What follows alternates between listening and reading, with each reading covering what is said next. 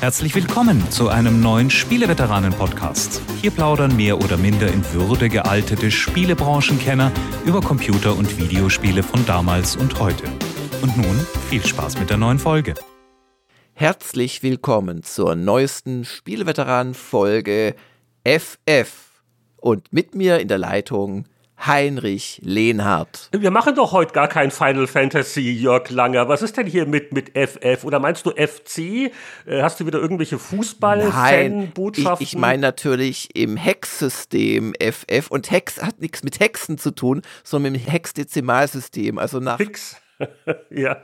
Nach A kommt B, aber äh, das ist schon die Zahl 11 und darum ist FF ähm, 16 hoch 2, also 200 oh, ich habe mich getäuscht, das ist jetzt 255, weil es ja die Null gibt. Es war ein ehrenwerter Versuch. Es war ein ehrenwerter Versuch. Ich, ich habe das früher mal besser gekonnt, aber. Mein ähm, Einstieg ähm, ja. wäre viel besser gewesen, weil ich wollte mich sagen, ich kann mich noch an Zeiten erinnern, da hat man mit 256 Megabyte RAM noch die, na nicht die Mädels, aber die Kumpels beeindrucken können. 256 Megabyte RAM. Ich bin ja heute froh, wenn irgendeine App auf meinem Schnitt-Mac weniger als 256 Gigabyte hat und ich noch andere Sachen unterbringe. Aber ich glaube, um die Konfusion gerade bei Jörg etwas zu mildern, rücken wir vom innovativen, das ist aber auch mal eine Wertungssystem-Idee, Hexadezimal. Ja. So verzählen sollte man sich nicht oder Buchstaben unterschlagen. Ich glaube, wir kehren wieder zum alphanumerischen Standard zurück. Ja, genau. Wir kehren zum normalen Zahlensystem zurück zur Folge 256 und das ist eine Zeitreisenfolge.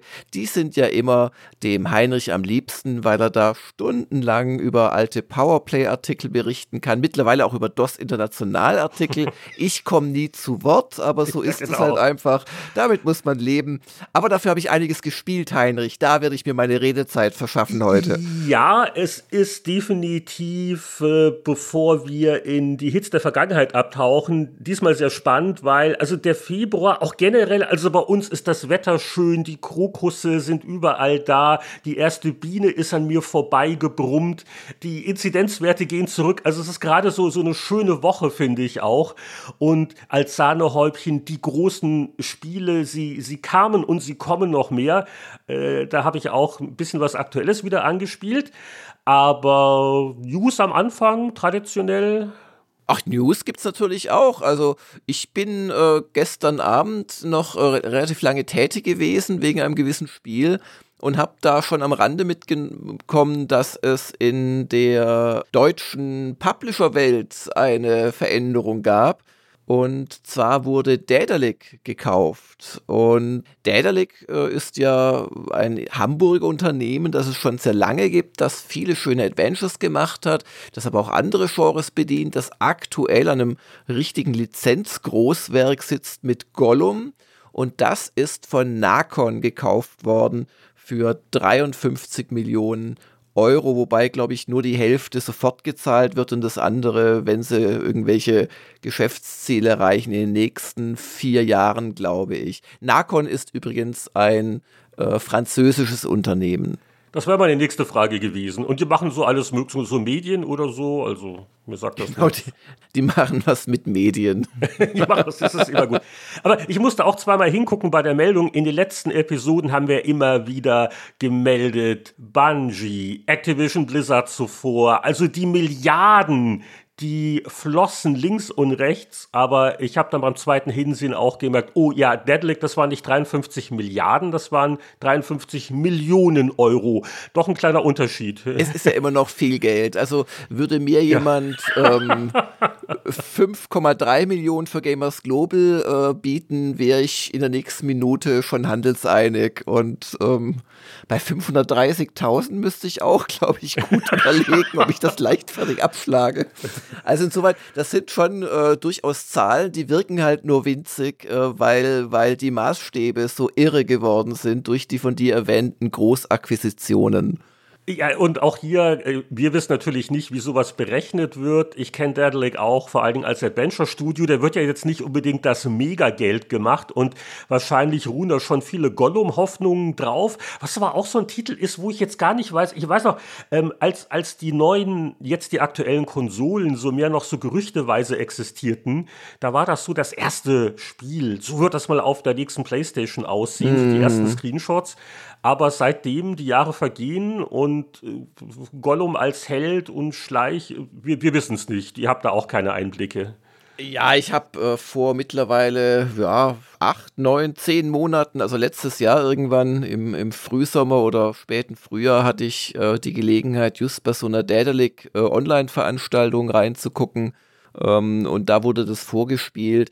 Also das Gollum hat mich jetzt nicht vom Hocker geworfen, das muss ich ehrlich sagen. Aber da mag auch sich noch einiges tun. Nur ich bin halt auch selbst nicht der ganz große Schleichfan. Ich, ich, ich bin da nicht geduldig genug dafür. Und ich habe immer Angst, dass sie mich dann erwischen. Das mag ich nicht. Und nee.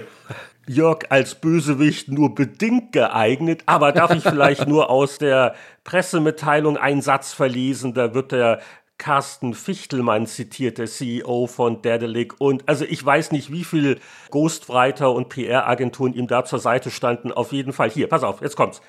Wir arbeiten vertrauensvoll und kooperativ bei Lord of the Rings Gollum zusammen und freuen uns auf eine noch verheißungsvollere gemeinsame Zukunft. Das muss man erstmal verkraften. Das könnten wir uns immer so am Ende jeder Sendung sagen. Jörg, wir freuen uns auf eine noch verheißungsvollere Komma. Gemeinsam, weil die Zukunft könnte ja auch dadurch verheißungsvoller sein, dass man sich einfach aus dem Weg geht. Aber nein, eine gemeinsame. Äh, lass mal das. Noch, das heißt ja immer, wenn man sich noch nie leiden konnte, dann sagt man von der Pressemitteilung, jetzt können wir uns noch besser leiden. Das heißt also, von minus 10 gehen wir jetzt auf minus 5. Nein, was man halt so schreibt. Und äh, bei der Pressemitteilung, denke ich zum Beispiel, hat der Carsten einfach auch selbst mitformuliert, was ja bei anderen Pressemitteilungen oft nicht unbedingt der Fall ist. Die neue Rubrik Spieleveteranen interpretieren Pressemitteilungszitate. Wir haben hier Psychologen zwar nicht in der Leitung, aber mit unserer Lebenserfahrung, das trauen wir uns oh, schon ich, ich bin eigentlich bin ich ein staatlich fast schon geprüfter Psychologe, Fernpsychologe. Ich kann das jederzeit. Ja, und bei Studio News erwähnt sei, dass äh, doch ein paar gar nicht so unwichtige Leute von CD Projekt Red ihr eigenes Studio aufgemacht haben, darunter der Director von, von Witcher 3 dabei und die so auch so recht hochtrabend äh, bekannt geben, was sie anders und was sie toll und was sie vor allen Dingen für ein Spiel machen wollen. Hast du das verfolgt? Ja, ein bisschen. Das ist, also die Leute. Rebel Wolves heißen sie übrigens. Uh, Rebel Wolves, Name. genau das hat natürlich ein bisschen was mit dem Witcher zu tun, der ja auch der Wolf ist. Aber mein Gott, also das ist sicherlich äh, spannend, was sie da machen werden. Dass sie jetzt gleich ankündigen, sie, sie werden an einem Triple A, nein, nicht nur an einem Triple A Rollenspiel arbeiten, sondern an einer Triple A Rollenspiel Saga. Das meinst du wahrscheinlich mit dem äh, Begriff etwas hochtrabend da muss man jetzt erstmal gucken, was da kommt. Aber Gott, das ist ja eine ganz normale Sache, dass sich äh, Leute, die an großen äh, Projekten mitgewirkt haben, dann vielleicht auch mal selbstständig machen. Da kann man durchaus gucken, was die machen. Vielleicht, vielleicht kommt da was Tolles und vielleicht hört man nie wieder von ihnen.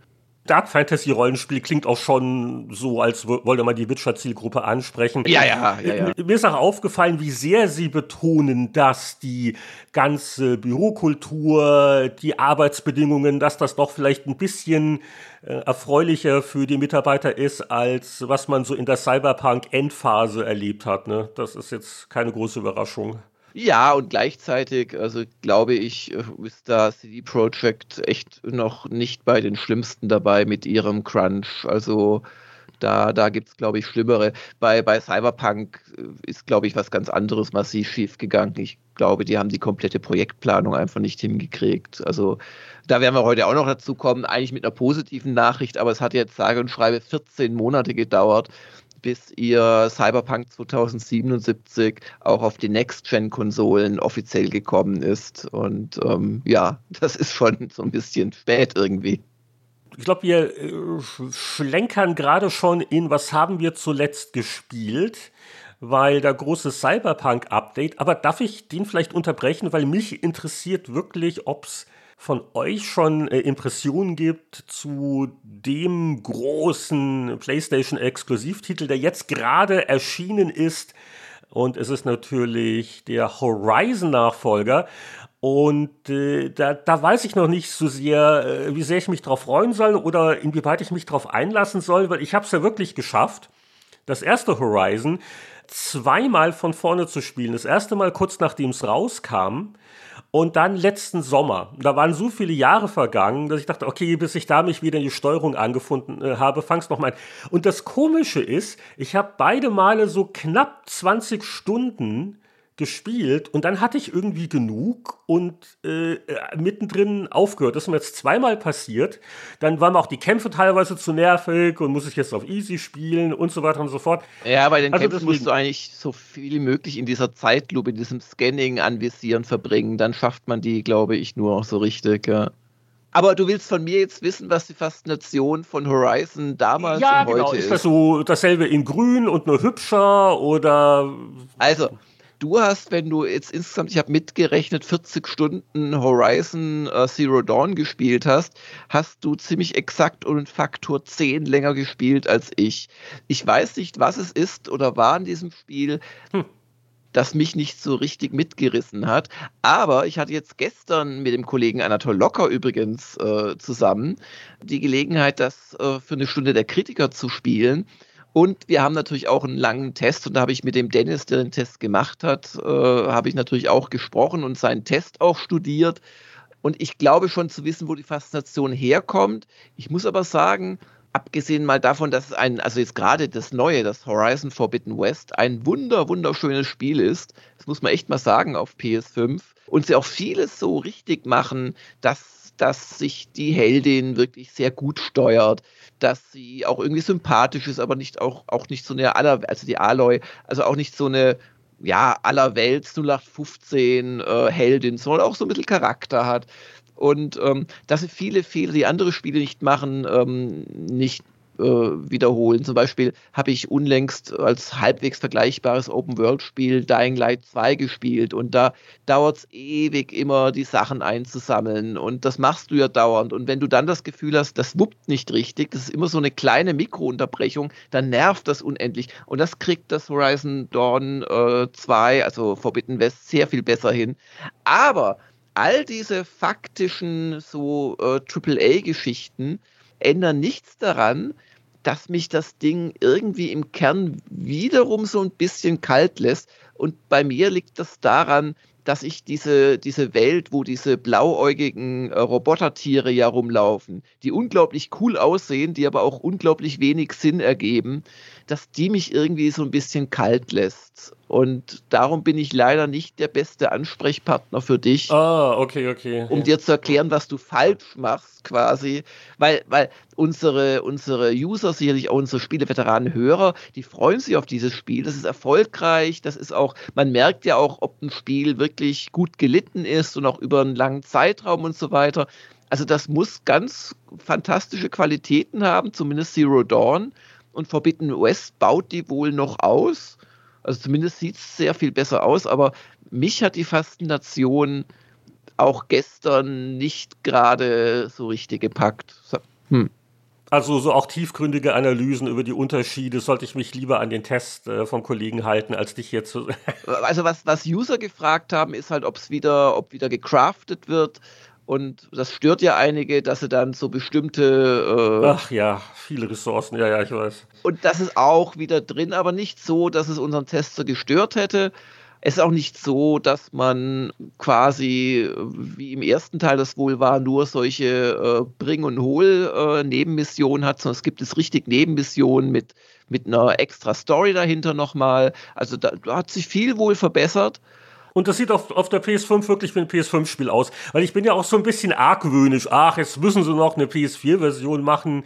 Da muss man wieder Rücksicht nehmen. Nein. Aber ist ein sehr schönes okay. Spiel. Also es, es, spielt ja in so einer postapokalyptischen Welt und du hast wie bei auch zum Beispiel ähm, äh, The Last of Us 2 oder auch schon eins natürlich, hast du so überwucherte, postapokalyptische, ja, Urwälder, wo du immer wieder so Ruinen siehst. Die Ruinen sind natürlich Forschungsstationen oder Raumhäfen äh, von früher. Und das, das hat schon einen ganz tollen Look. Und wie gesagt, vom Style her, diese Roboter, Tiger und Saurier und was das alles äh, darstellen soll, die sehen echt fantastisch aus. Sie machen halt nur irgendwie für mich keinen Sinn, weil ähm, wenn ich jetzt äh, als, da geht es ja letzten Endes darum, dass eine KI ähm, die Natur schützen möchte mit diesen Robotern vor den bösen Menschen und wem auch immer. Und dann gäbe es sicherlich effizientere äh, Modelle, als zu versuchen, das Tierreich nachzubauen. Gerade Dinosaurier, die äh, nach der mir bekannten Forschung wirklich Probleme hatten, überhaupt genügend Nahrung äh, zu, ja, zu füttern. Das ist ein bisschen zu streng. Also, ja, ich habe schon unglaubwürdigere Spielwelten erlebt. Ja, aber so bin ich halt und ich kann ja nur versuchen zu ergründen, warum okay. es bei mir nicht zündet. Äh, aber ich, ich kann ja bestätigen, also vom ersten Teil noch, also die, die, die Aloy ist eine total äh, nette Heldin, wirkt relativ glaubwürdig. Und die hat mich also auch äh, bei der Stange gehalten. Und ich glaube, mir ist es einfach gerade ein echtes Zeitproblem. Also so der, der Gedanke an, an so ein, wieder so ein. Äh, fängst du eigentlich so relativ bei Null an oder erwarten die, dass du alles weißt, du hast alle Fähigkeiten schon oder wird das einigermaßen? Ja, also das haben sie eigentlich ganz gut gemacht. Und zwar kriegst du so einen Sidekick an die Seite gestellt. Val heißt der.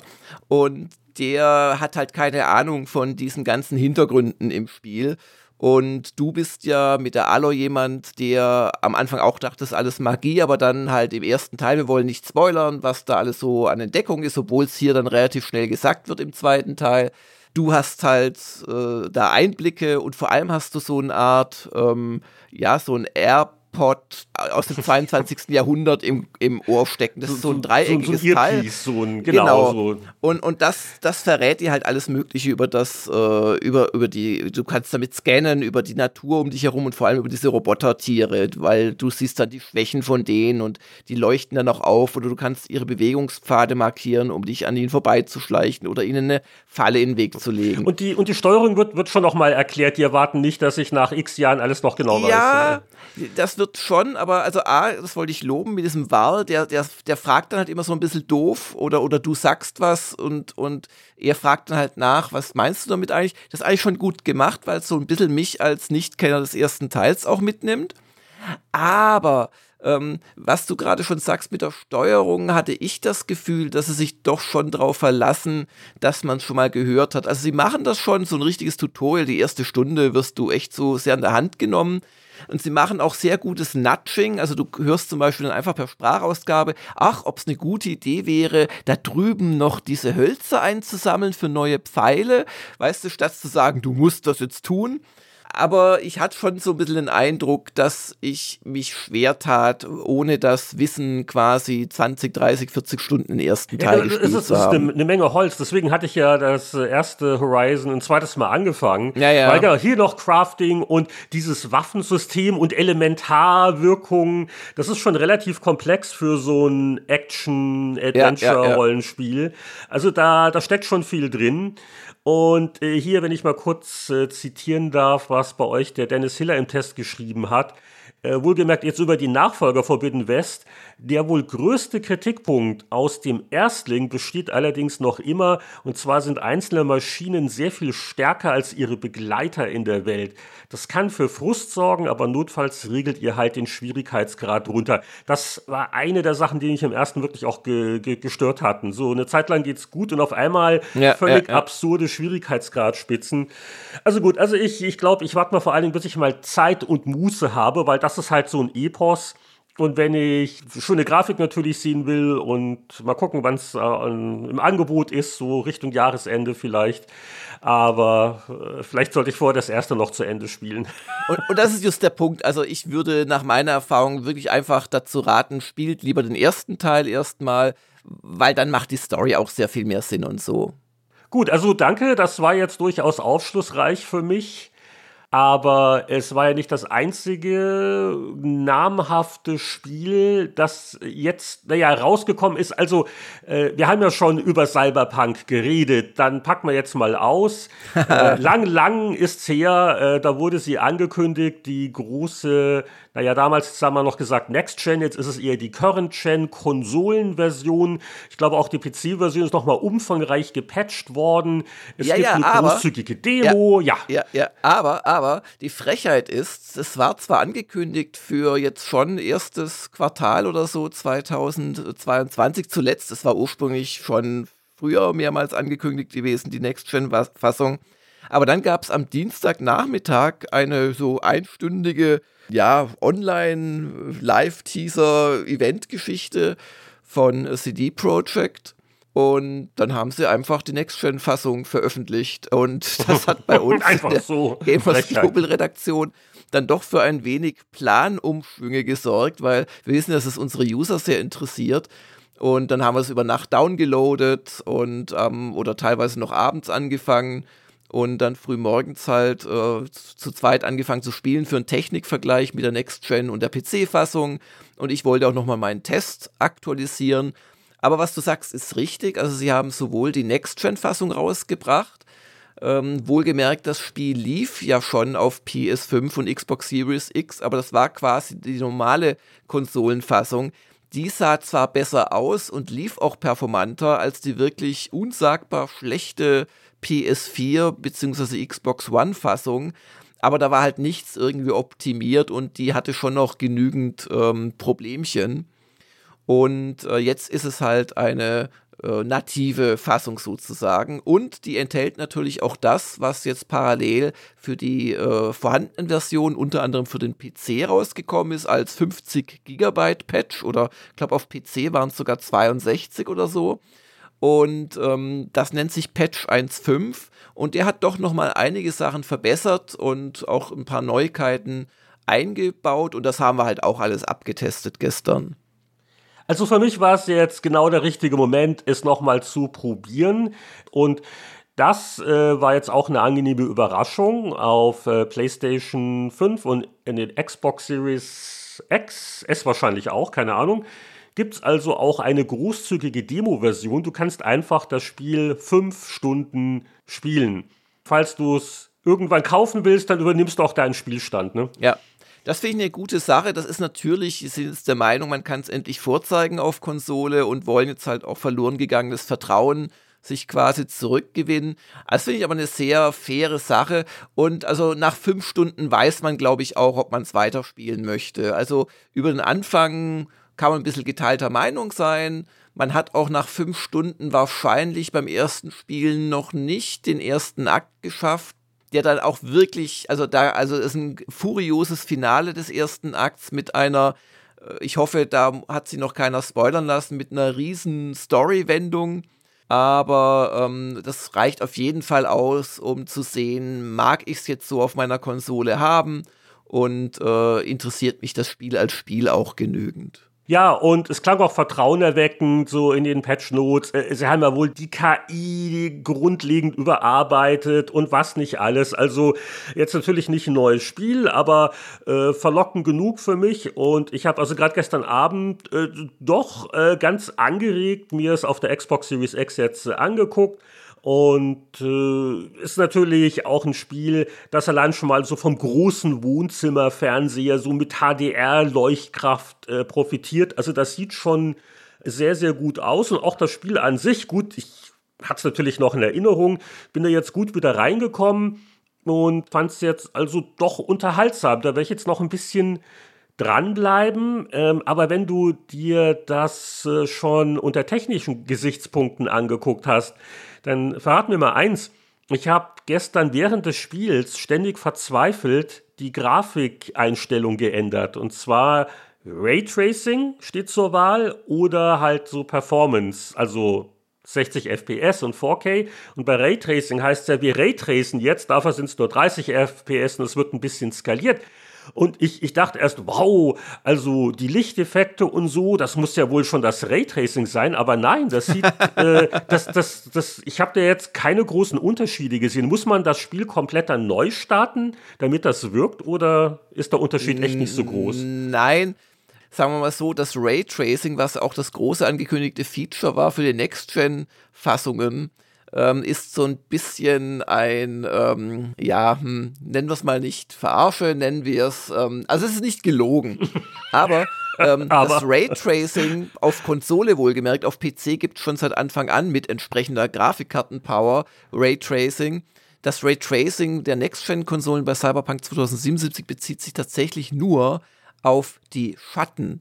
Hm. Also das Licht wird quasi, also die Lichtstrahlen, das heißt der Raytracing wird schon berechnet, aber nur zum Schattenwurf benutzt. Und wir haben ausprobiert, was heißt denn das eigentlich, was ist denn da die praktische Auswirkung? Und die gibt es durchaus. Äh, Schatten sind halt dann auch wirklich an dem Laternenpfahl oder was immer die Schatten wirft dran, statt teilweise, wenn sie quasi anders simuliert werden, äh, teilweise mit einem Versatz oder so, dass sie nicht so ganz passen.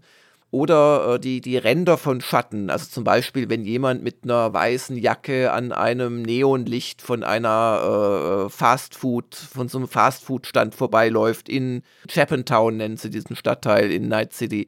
Dann hast du ohne dieses äh, Raytracing hast du so relativ harte Verläufe, so Treppenstufen, so pixeliges äh, Ausfaden des, des Schattens oder eben nicht Ausfadens. Und das sieht mit Raytracing wesentlich ja natürlicher aus und ein sanfterer Verlauf, aber ich finde, man sieht die nicht. Also ich würde dir durchaus raten, es im Performance-Modus zu spielen, hm. weil da hast du konstant unseren Messungen nach 60 Frames pro Sekunde statt nur 30 und das finde ich fast wichtiger als diese schöneren Schatten. Übrigens, du hast trotzdem eine sehr schöne Grafik auf Next Gen was viele Leute mit Raytracing verwechseln, hast du nämlich durchaus. Und das sind die Screen Space Reflections. Und das Aha. ist quasi ein, ein Programmiertrick, wo du aus dem, was dein Charakter eh sieht, also das, was du auf dem Bildschirm siehst, also du läufst auf ein Auto zu und das Auto steht unter einer Ampel. Und jetzt siehst du vor dem Auto oder auch auf dem Autodach siehst du so ein bisschen die Ampel wieder scheinend. Das missverstehen viele Leute als ähm, Ray Tracing, aber das ist im Prinzip ein Trick, wo aus dem, was du eh schon siehst, äh, quasi ein, eine Art, ja, so Widerspiegeln gemacht wird. Ah, Und das, okay. Das sieht ziemlich cool aus, also auch auf der Next Gen wenn du da äh, durch Night City, was ja eh, also die, die schönste Stadt, die je für irgendein Computerspiel erfunden wurde oder, oder dargestellt wurde, ist, also auch so in die Vertikale gehen und so weiter. Wenn du da bei Regen auch noch, wenn die Straße nass ist, an diesen Neon-Fassaden äh, vorbeifährst, mit Hochhäusern im Hintergrund, die angeleuchtet werden, das sieht fantastisch aus, aber das ist ganz überwiegend ähm, eben Screen Space Reflection Technik und kein Raytracing. Raytracing siehst du auf dem PC und zwar dann, wenn du ähm, an, an Schaufensterscheiben vorbeiläufst oder wenn du ja, Fenster von Autos hast. Oder es gibt übrigens auch neue Apartments in dem Patch 1.5. Äh, die habe ich mir natürlich dann auch gleich gekauft und so. Und dann brauchte ich doch Geld für das teuerste. Das kostet nämlich 55.000 Eddies. Und dann habe ich es allein des schon, deswegen schon wieder eine Stunde noch gespielt. Und dann, die dann Immobilienpreise sind echt Die irre, ne? Nebenaufgaben ne? da nicht alle gemacht gehabt. Dann habe ich da eine gespielt. Ich war wieder richtig im Fieber drin auch da, wenn du dann rausguckst, spiegelt sich zum Beispiel aus deiner Corp, wie heißt äh, äh, Corpo, Corpo Apartment, spiegelt sich dann die stilvolle Einrichtung mit den roten Lampen und so spiegelt sich am Fenster. Das ist das echte Raytracing. Aber das gibt's nicht auf den Next-Gen-Konsolen. Hm, okay, da hast du mich jetzt wirklich aufgeklärt, weil diesen Verwechslungsfehler habe ich sicher auch schon mal gemacht in meinem Aber Leben. Aber du, letzten Endes, wenn es toll aussieht, ist das doch egal.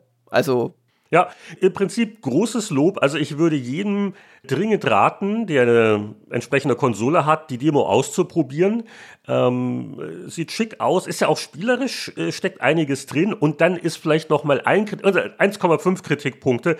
Also auch nach all den Jahren und Bemühungen, also, also einen Absturz habe ich mal gehabt, da bin ich mal gestorben und da ist mir das Ding halt komplett rausgecrasht. Äh, ist jetzt einmal passiert, kein Weltuntergang, weil sie häufig automatisch speichern, nicht wirklich mhm. was verloren gegangen.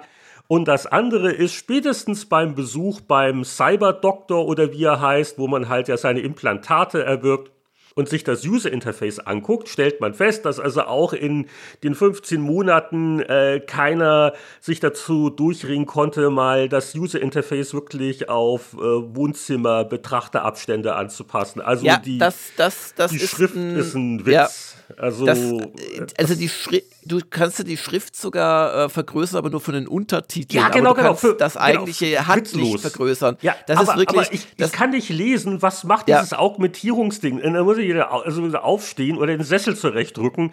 Und das finde ich ein bisschen albern. Also ich hoffe mal, so, so sehr ich zu schätzen weiß, wie gut diese Version jetzt wirkt, soweit ich sie gesehen habe. Ich hoffe mal, dass da vielleicht dann noch mal ein, ein Patch eines ja, ja. Tages kommt. Das ist ja ein wiederkehrendes Thema, das wir haben meistens so bei Switch-Spielen, aber leider auch äh, bei, bei solchen. Mich hat es weder im Test noch jetzt beim Neuspielen gestört, aber ich habe halt eine andere Nutzung. Ich sitze vor meinem Monitor am PC, also beziehungsweise auch wenn ich an der Konsole spiele, habe ich einen Monitor auf dem Tisch stehen. Da ist der Abstand ein halber Genau, Meter. und, und so spielen das auch die ganzen Playtester und das ist das Problem. Und das ist das Problem exakt. Äh, Das ist wirklich ein, ein Kritikpunkt, den sich das Spiel gefallen lassen muss. Ansonsten, es hat sich jetzt nicht groß, ähm, also was da in den Patch Notes immer steht, da steht immer drin, dass sich die KI verbessert. Aber was mir halt aufgefallen ist, dass sie vor allem bei ein paar Sachen, die viele Leute gestört haben, die halt das vor allem als GTA mit Cyberpunk spielen wollten, so unglaublich enttäuscht hat. Sie haben an ihrer Stadt Fake-Simulation noch gearbeitet. Also es hat ja schon in der Vanilla-Version unglaublich viel Spaß gemacht, durch die Straßen zu laufen und auch zu fahren.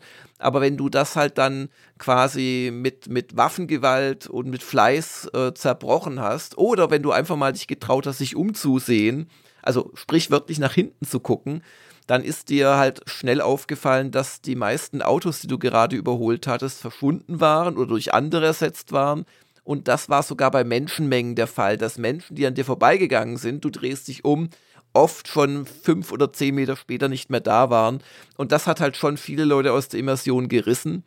Und bei den Autos haben sie es nicht wesentlich verbessert. Da hat sich, glaube ich, nur ein bisschen der, die Reichweite erhöht, wo diese Blase um dich herum ist, wo auch die Autos hinter dir noch berechnet werden. Oder wenn du mit was dich bekriegst, also wenn du, wenn du verfolgt wirst von einem Polizeiwagen, der wird dann schon dargestellt. Aber das ist im Wesentlichen noch gleich geblieben, wobei die Autofahrer jetzt auch auf dich reagieren und auch aggressiv werden, wenn du sie rammst teilweise und so.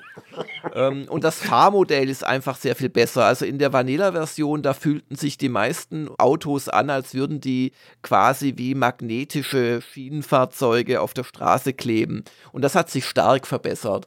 Ähm, und bei Menschenmengen ist es jetzt so, dass die äh, nicht mehr verschwinden, wenn du nach hinten guckst. Und wenn du die Waffe ziehst, äh, dann rennen auch nicht alle weg, sondern manche rennen weg, manche kauern sich nieder und manche eröffnen das Feuer auf dich.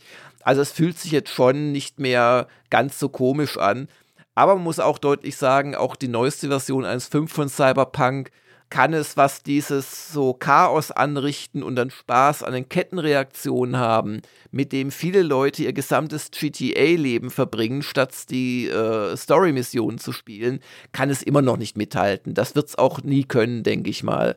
Also das Cyberpunk sieht fantastisch aus und erzeugt eine fantastische Atmosphäre, aber es ist es nicht so eine Sandbox, wie es GTA eine ist. Aber dafür äh, hat es halt spielerisch schon mehr drauf. Also Ja, das das Rollenspielsystem und das ist der Hammer, was du da alles machen Dialoge kannst. und die Ja, ja. Charaktere. Also das hat schon Qualität. Also ich bin mal gespannt, wie, wie weit ich es jetzt noch wieder spielen werde. Mhm. Eins muss ich ja noch erwähnen, auch ziemlich aktuell. Ein großes Thema letzte Woche war natürlich der Launch in der westlichen Welt eines Action RPG, MMOs, Gott, das sind wieder Wortkonstruktionen hier, ne? Das sind die guten deutschen Wörter. Das äh, in äh, Südkorea, glaube ich, seit rund zwei Jahren schon draußen ist. Es nennt sich Lost Ark und das hat also eins geschafft. Es ist nämlich in der historischen Liste der Steam-Spiele, die von den meisten Leuten gleichzeitig gespielt worden sind, wirklich auf Platz 2. Nur PUBG Battlegrounds hatte mal irgendwann einen höheren Peak. Wow. Aber Lost Ark ist also hier vor Counter-Strike, Global Offensive, vor Dota 2, vor Cyberpunk. Das war noch Zeiten. Und hatte mal also seinen Peak von 1,3 Millionen Leute gleichzeitig haben das auf Steam gespielt. Und ich habe jetzt äh, nur ein Abend mal reingucken können zum Schnuppern und ich verstehe diese Beliebtheit. Ein nicht unwesentlicher Grund ist natürlich, es kostet nichts. Es ist free to play. Ich glaube, der Download ist so um die 50 Gigabyte. Das muss man an Zeit und Platz investieren. Aber man kann einfach mal so losspielen und ich sag mal, alle, die äh, Diablo mal gern gespielt haben in ihrem Leben, die sollten das auf jeden Fall ausprobieren. Äh, es ist grafisch ziemlich spektakulär. Ähm, also die Kampfanimation und die Effekte, alles äh, sehr schick gemacht. Äh, man kann viel Zeit allein mit der Charakterkreierung verbringen wo man die Charakter dann meistens nur aus einer gewissen Entfernung von schräg oben sieht. Aber ähm, äh, viele, viele Frisuren und was nicht alles. Und äh, man kann bei der Klassenwahl sogar so eine Art äh, Testlevel spielen nach dem Motto, wie ist das jetzt die Klasse gegen, gegen Gegner, die ich spawnen kann, was habe ich für Fähigkeiten. Und äh, dann es auch gleich richtig los. Und äh, ja, also es ist, äh, ich glaube, Controller wird auch unterstützt, aber auf PC ist es wohl sehr auf Maus und Tastatur ausgelegt. Also mit den Tasten löst du deine Sonderfähigkeiten aus. Äh, Linksklick, da gehe ich hin. Rechter Mausklick ist der Standardangriff. Und ich bin noch wirklich ganz am Anfang, wo dir auch viel so Zeug erklärt wird und es so relativ gemütlich losgeht. Aber also Spaß macht das schon. Und vor allen Dingen, ich habe also hier die, die Sorceress genommen konnte ich nicht widerstehen. Äh, die, die ganzen Elementarzauber sehen also atemberaubend aus und von Anfang an mähst du dich da also durch enorme Gegnermassen. Ein echtes Spektakel. Aber eine Verschlimmbesserung äh, finde ich ein bisschen schade. Normalerweise denkt man sich, okay, das Spiel ist schon seit zwei Jahren im koreanischen Markt live. Da haben sie ja viel Zeit gehabt, ne? also die Bugs zu bereinigen und einfach Sachen zu verbessern, zu tunen, Feinschliff. Dummerweise, im Laufe der Zeit, äh, basierend auf Player-Feedback, hat man die Klassenprolog-Quest-Serien rausgeworfen, die es wohl gab. Ich habe da jetzt auch nur drüber gelesen. Und zwar hatte jede Klasse wohl so ganz ein bisschen vielleicht wie der Anfang von Cyberpunk oder von Dragon Age Origins, hat so seine eigene, fast wie eine Solo-Mini-Kampagne gehabt, äh, wo du bis Level 10 an der Hand genommen wirst und langsam die einzelnen Fähigkeiten kriegst und wo auch so ein bisschen mehr noch Storykram dabei ist. Und irgendwann haben genug Leute gemosert, nein, wir wollen schneller äh, mit unseren Freunden spielen und wie langweilig, wer will das? Und jetzt die Version, die wir jetzt im Westen spielen von Lost Ark, da gibt es diese Prologe einfach nicht mehr. Nicht mal als Option. Und das finde ich total bescheuert. Äh, die sind komplett rausgeworfen worden. Und du fängst mit einem Level 10 Charakter an. Und du hast auch gleich so sechs, äh, sieben Sonderfähigkeiten und äh, wirst dazu angehalten, doch das Kleingedruckte im entsprechenden Menü zu lesen, was die eigentlich machen. Also äh, das ist wirklich eine Verschlimmbesserung. Also da muss man entsprechend ein bisschen geduldig sein. Aber gut, ist jetzt nichts, was mich jetzt groß abschrecken würde. Aber ich hätte wirklich gerne diese Prologe gespielt, ähm, um da so schön langsam rangeführt zu werden. Aber es sieht toll aus. Faszinierend auch, wenn man entsprechend Skill Points hat, wie man dann die Fähigkeiten, die man hat, dann noch variieren und in andere Richtungen drehen kann und stärker machen kann. Und äh, ja, dann natürlich die große Frage, Free-to-Play, rächt sich das später mal? Ich kann es noch nicht beurteilen.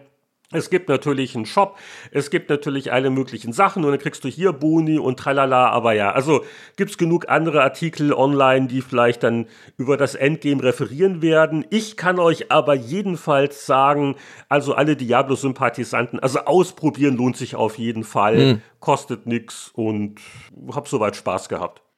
Ja, dann haben wir doch jetzt schon, und ich, ich könnte noch viel mehr erzählen, das sehe ich mir dann für nächste Woche. Oh, ja, ja, wir müssen ja auf die, ich habe hab noch, also, pass auf, Hörerpost. Äh, ich fange mal kurz an mit einem ganz witzigen Kommentar von Spieleveteran.de von äh, El Mario.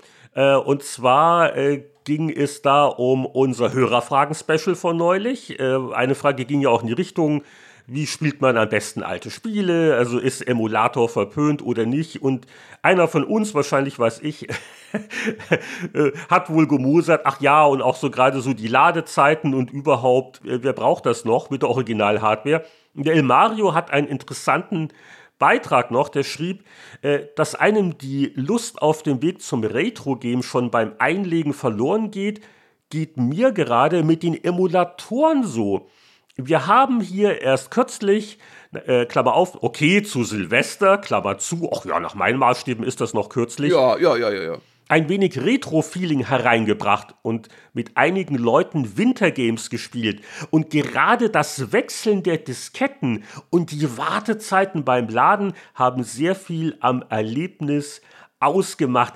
Da ist was dran, vor allen Dingen, wenn man halt in der Gruppe spielt. Ich glaube, wenn, wenn man solo wartet, ist es nicht ganz so lustig. Und ein bisschen so auch in die thematische Richtung geht noch die heutige Frage zum Tage. Wir haben hier noch was auf dem Skype-Anrufbeantworter gefunden. Ja, hallo Jörg, Heinrich und Stefan. Ähm, hier ist der Tobi. Äh, ich habe eine Frage zu dem derzeitigen Trend der Retro-Spielekonsolen. Es gibt ja nun mittlerweile auch diverse Retro-Remake-Retro-Konsolen. Was haltet ihr jetzt zum Beispiel von der Lösung mit dem Retro Pi? Also es gibt auch mit dem Raspberry Pi ja Lösungen, äh, wo man sich dann aus diversen Plattformen unterstützt eine Sammlung zusammenstellen kann. Oder welche von den derzeit auf dem Markt erschienenen Retro-Konsolen würdet ihr empfehlen? Einschließlich des noch kommenden Amiga Mini zum Beispiel. Persönlich sind mir die Mini-Konsolen-Versionen zu klein und nutzlos. Dann doch lieber die Maxi-Version wie der C64 Maxi. Also ich äh, muss sagen, ich halte nicht so wahnsinnig viel von diesen ganzen, ach, wie heißen sie denn hier, Polymegas und Pipapos und so weiter. Und bei den Mini-Konsolen liegt es halt sehr stark an den Spielen, die drauf sind. Also der Amiga 500 Mini kommt ja jetzt im März, glaube ich, Mitte, Ende März. Der interessiert mich natürlich als alten Amiga-Fan sehr stark.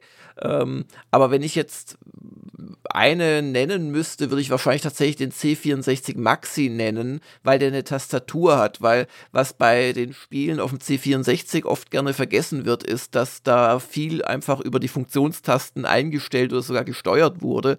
Und gerade die etwas komplexeren Spiele brauchen halt auch noch eine Space-Taste und teilweise noch andere Tasten auf der Tastatur Control oder so. Und ähm, es ist natürlich mit diesen, wenn, wenn du es am C64 Mini zum Beispiel spielst, so gut wie unmöglich, das irgendwie auszulösen, ohne dass du per USB eine Tastatur ansteckst. Also meine Antwort wäre wahrscheinlich C64 Maxi. Da ich aber just mit dem C64 äh, sehr gut Emulator eingerichtet bin, habe ich bislang die ja nicht sonderlich große Ausgabe gescheut, muss ich zugeben. Außerdem ist der Maxi halt relativ groß. Es ist halt der Brotkasten. Und wo stelle ich den dann hin, gell? Ja, und wir hatten just in der Folge zusammen mit dem Stefan ja auch schon ein bisschen über das Thema gesprochen. Äh, ich habe da jetzt nicht so viel neue Einblicke. Ich glaube, das Fazit von uns damals war, äh, erlaubt es, was Spaß macht. Da hat jeder einfach unterschiedliche Bedürfnisse. Und es ist ja auch ein, ein Hobby für sich, sage ich mal, sich den Raspberry Pi dann entsprechend einzurichten, wenn man entsprechend die Geduld auch hat, die ich jetzt nicht immer habe. Deswegen, also für einige Leute ist das sicher eine tolle Lösung. Ähm, äh, faule Gesellen wie ich, den, den reicht so ein, so ein Mini-Konsölchen und, und ja, also ich, ich nenne da immer noch gerne nach wie vor das Super Nintendo und das Mega Drive Mini als so die 16-Bit-Perlen, ähm, wo mir auch die Spiele sehr gut gefallen. Und wenn ich äh, eine wirklich nennen darf, die ich leider nicht habe, die ich gerne hätte, ist es halt die, die Analog Pocket. Äh, eines Tages äh, wird die wieder lieferbar sein. Aber äh, ja, wie gesagt, die persönlichen Geschmäcker sind halt so unterschiedlich, dass ich mir da jetzt mit einer Einheitsempfehlung wirklich schwer tue. Und, und genau, und was ist jetzt meine Vergangenheit? Äh, bin ich eher so ein Heimcomputer-Jugendlicher gewesen oder eher ein, ein Konsolenspieler? Du weißt, was ich meine. Ne? Ja, ja. Aber, aber es, ist, es ist keine Schande, eine kleine nutzlose äh, Mini-Konsole zu mögen. Also ich, ich bin bei euch. Genau, dann gucken wir mal, ob die Zeitmaschine eine Mini- oder eine Maxi-Bedienkonsole hat. Und äh, wir reisen jetzt zurück in die vergangenen Jahrzehnte und den guten alten Spielemagazin.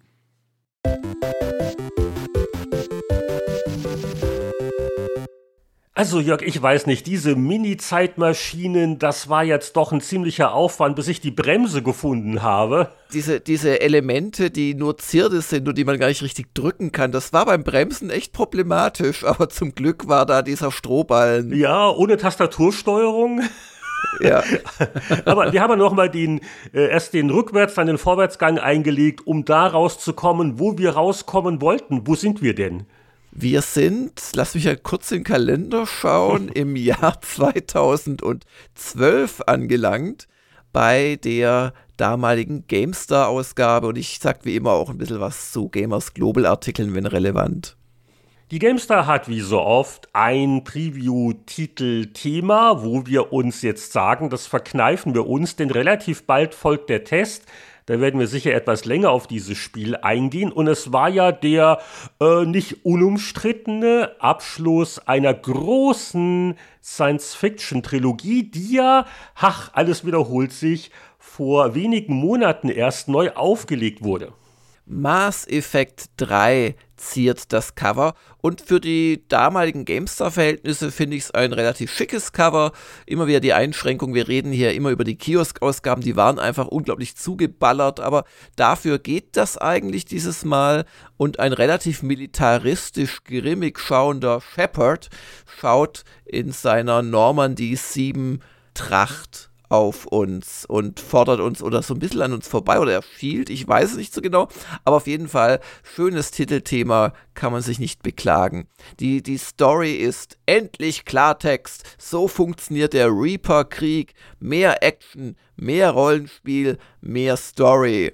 Und mehr Action stimmt, mehr Rollenspiel weiß ich nicht. Und bei der Story haben sie dann halt gegen Ende die Gemüter doch etwas geschieden weil doch einige fanden, dass es kein würdiges Ende, das alles äh, so auflöst, wie sie sich das erhofft hatten, äh, darstellt. Ja, und bevor wir zum Testteil gehen, äh, bin ich noch über was geblättert im Preview-Teil nach dem Motto, ach, auch schon zehn Jahre her. Da war ich nämlich in Seattle und da ist mir etwas passiert, was mir selten oder nie eigentlich passiert, was mir sehr unangenehm ist. Ich hatte nicht genug Socken eingepackt. Ich, ich, ich habe nur weil also immer ein paar extra Socken, weil man weiß ja nie, man tritt in irgendwas rein oder äh, ne, Regen, keine Ahnung. Also Socken sind wichtig. Ich brauche frische, trockene Socken, sonst äh, bin ich nicht wirklich in Vollbesitz meiner körperlichen und geistigen Kräfte. Äh, aber in, in Seattle ist das ja kein großes Problem gewesen. Da war ich dann bei irgendeinem Gap oder was und habe ich diese Socken noch? Nee, aber ich, ich hatte immer noch was anderes gekauft. Das Teil habe ich noch. Auf jeden Fall bin nicht zum Shoppen nur nach Seattle gefahren, sondern Runic Games hatte eingeladen. Da war Torchlight 2 fast fertig. Und nachdem das erste Torchlight, was ja so ein äh, Mini-Action-RPG eigentlich war, also sehr wie das erste Diablo, nur halt ein bisschen bunter und moderner. Nachdem das ein Überraschungshit war, hatte man doch den deutlich ambitionierteren Nachfolger gemacht und ähnlich wie der Sprung von Diablo 1 auf 2 äh, gab es auch hier dann statt eines Dungeons eine große Welt. Und äh, da konnte ich so einfach gemütlich in einem Zimmerchen bei Rooney Games vor mich hinspielen und äh, das Spiel hat mir Spaß gemacht. Auch das wird dann bald wahrscheinlich getestet werden. Und ich konnte den, ach, alle möglichen Leute noch interviewen. Ich glaube, aus dem Max Schäfer-Interview, wo es mir auch so um das Studio an sich ging, habe ich da noch eine eigene Geschichte für VentureBeat sogar draus gemacht. Und äh, nie werde ich die gute Wanda Russell vergessen, die sehr charismatische, keine Ahnung, PR-Büroleiterin, ähm, wo also immer ihr äh, niedlicher kleiner Hund dabei war, dessen Name mir jetzt aber entfallen ist. Aber wir machen jetzt einen Erinnerungstest für dich, ob dir was anderes einfällt. Über was haben wir erst vor wenigen Minuten im News-Teil gesprochen? Über einen Hersteller. Ja, erinnerst du dich doch dunkel? Genau, ich, ich gucke nämlich auch gerade hier auf uh, unser Papier und ach, Daedalic, da war doch was. Ich weiß nicht, ob sie damals schon äh, so und so viele Millionen wert waren. Noch nicht ganz, glaube ich. Aber ein paar Euro waren sie wohl auch damals schon wert. Ah, bestimmt. Also es geht nämlich hier bei der GameStar um den Test von Deponia. Und das äh, spielte im Prinzip auf einer Müllkippe und ähm, aber auf einer sehr lustigen. Und das haben beide Magazine äh, sehr hoch bewertet auch. Der Patrick Zelück schrieb in GameStar 3 2012, mit Däderlik hat LucasArts einen würdigen Erben gefunden. In Deutschland. Was LucasArts noch an Originalität oder Rätseldesign voraus hat, macht Däderlik durch Tiefgang und viel Sprachgefühl wieder wett. Schade nur, dass ausgerechnet das Ende noch so viele Fragen offen lässt. Denn mit etwas mehr dramaturgischem Zug und sorgfältiger verteilten Rätseln wäre diesmal sogar Platin drin gewesen.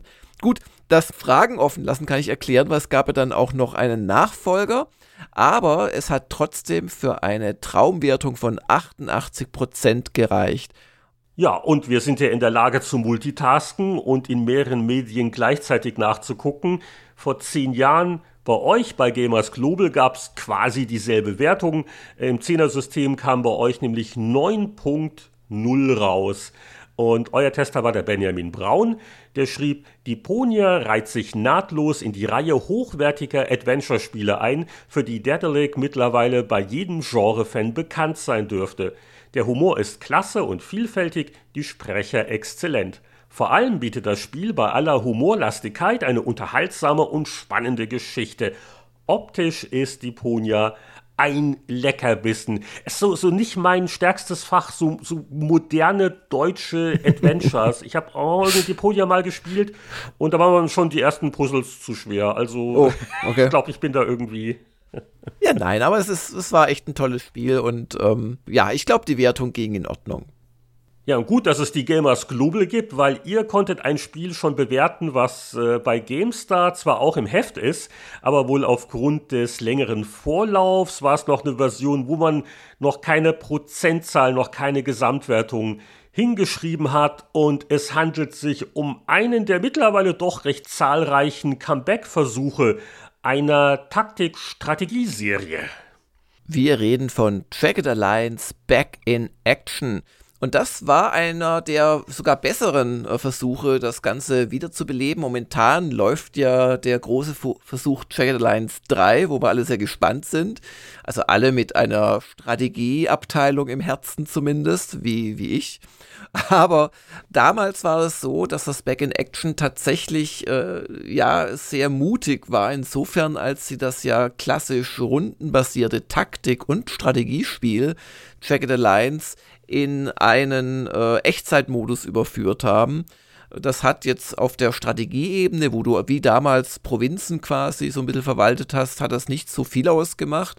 Aber die Kämpfe ist äh, doch nochmal eine andere Angelegenheit, ob du da Aktionspunkte rundenweise verbrauchst oder echtzeitmäßig spielst. Sie haben es aber relativ gut hinbekommen. Wir haben nämlich gegeben, oder ich habe damals gegeben, eine 7-0 später, ich glaube so zwei, drei Monate später kam auch nochmal der Patch 113 raus. Das ist ein, eine mystische Patch-Nummer für alle Jagged Alliance-Fans. Äh, und damit bin ich dann sogar auf 8.0 noch hochgegangen, weil sie doch nochmal einiges verbessert hatten. Was haben sie denn so viel besser noch gemacht? Äh, naja, also es gab gerade in der Balance doch einige Probleme dann und ähm, im Detail weiß ich es auch ehrlich gesagt gar nicht mehr. Ich muss aber sagen, äh, dass ich mit meiner äh, doch sehr äh, positiven Einstellung im Spiel gegenüber relativ alleine stehe. Also das hat in den Fankreisen, bei den Trail Lions Fans hat das nie irgendwie groß Eindruck gemacht. Aber ich möchte mal so höflich sein und dem Jochen Gebauer mit seinem Vorabtest ohne Wertung den Vortritt zu lassen. Der schrieb, wenn Sie das Original genauso gerne gespielt haben wie ich, dann geben Sie Back in Action eine Chance. Auch Sie könnten überrascht werden. Ich jedenfalls wurde es, warte mit dem abschließenden Urteil aber noch auf das finale Balancing. Im Augenblick ist selbst mir das Ganze ehrlich gesagt ein Tick zu Hardcore. Uh, da würden bei mir auch gleich die Alarmserien angehen, nach dem Motto Danke ja, für ja, die was Warnung. ich gerade meinte, dass sie dann, dass sie die Balance dann äh, noch hingekriegt haben. Und ich lobte unter anderem, es ist fraglos ein Jagged Alliance Light geworden, vergleicht man es mit dem Vorgänger Jagged Alliance 2. Und dennoch hat dieses Spiel noch was vom alten Geist des Oldies. Die größte Leistung ist der gelungene Transfer des Kampfsystems vom Rundenmodus in die pausierbare Echtzeit. Wer nur Jagged Alliance 2 hinterher trauert, wird viel zu viele Features vermissen. Wer jedoch Back in Action eine Chance gibt, kann mehrere Dutzend Stunden Spaß in Arulco haben. Jetzt haben wir einen fast umgekehrten Fall.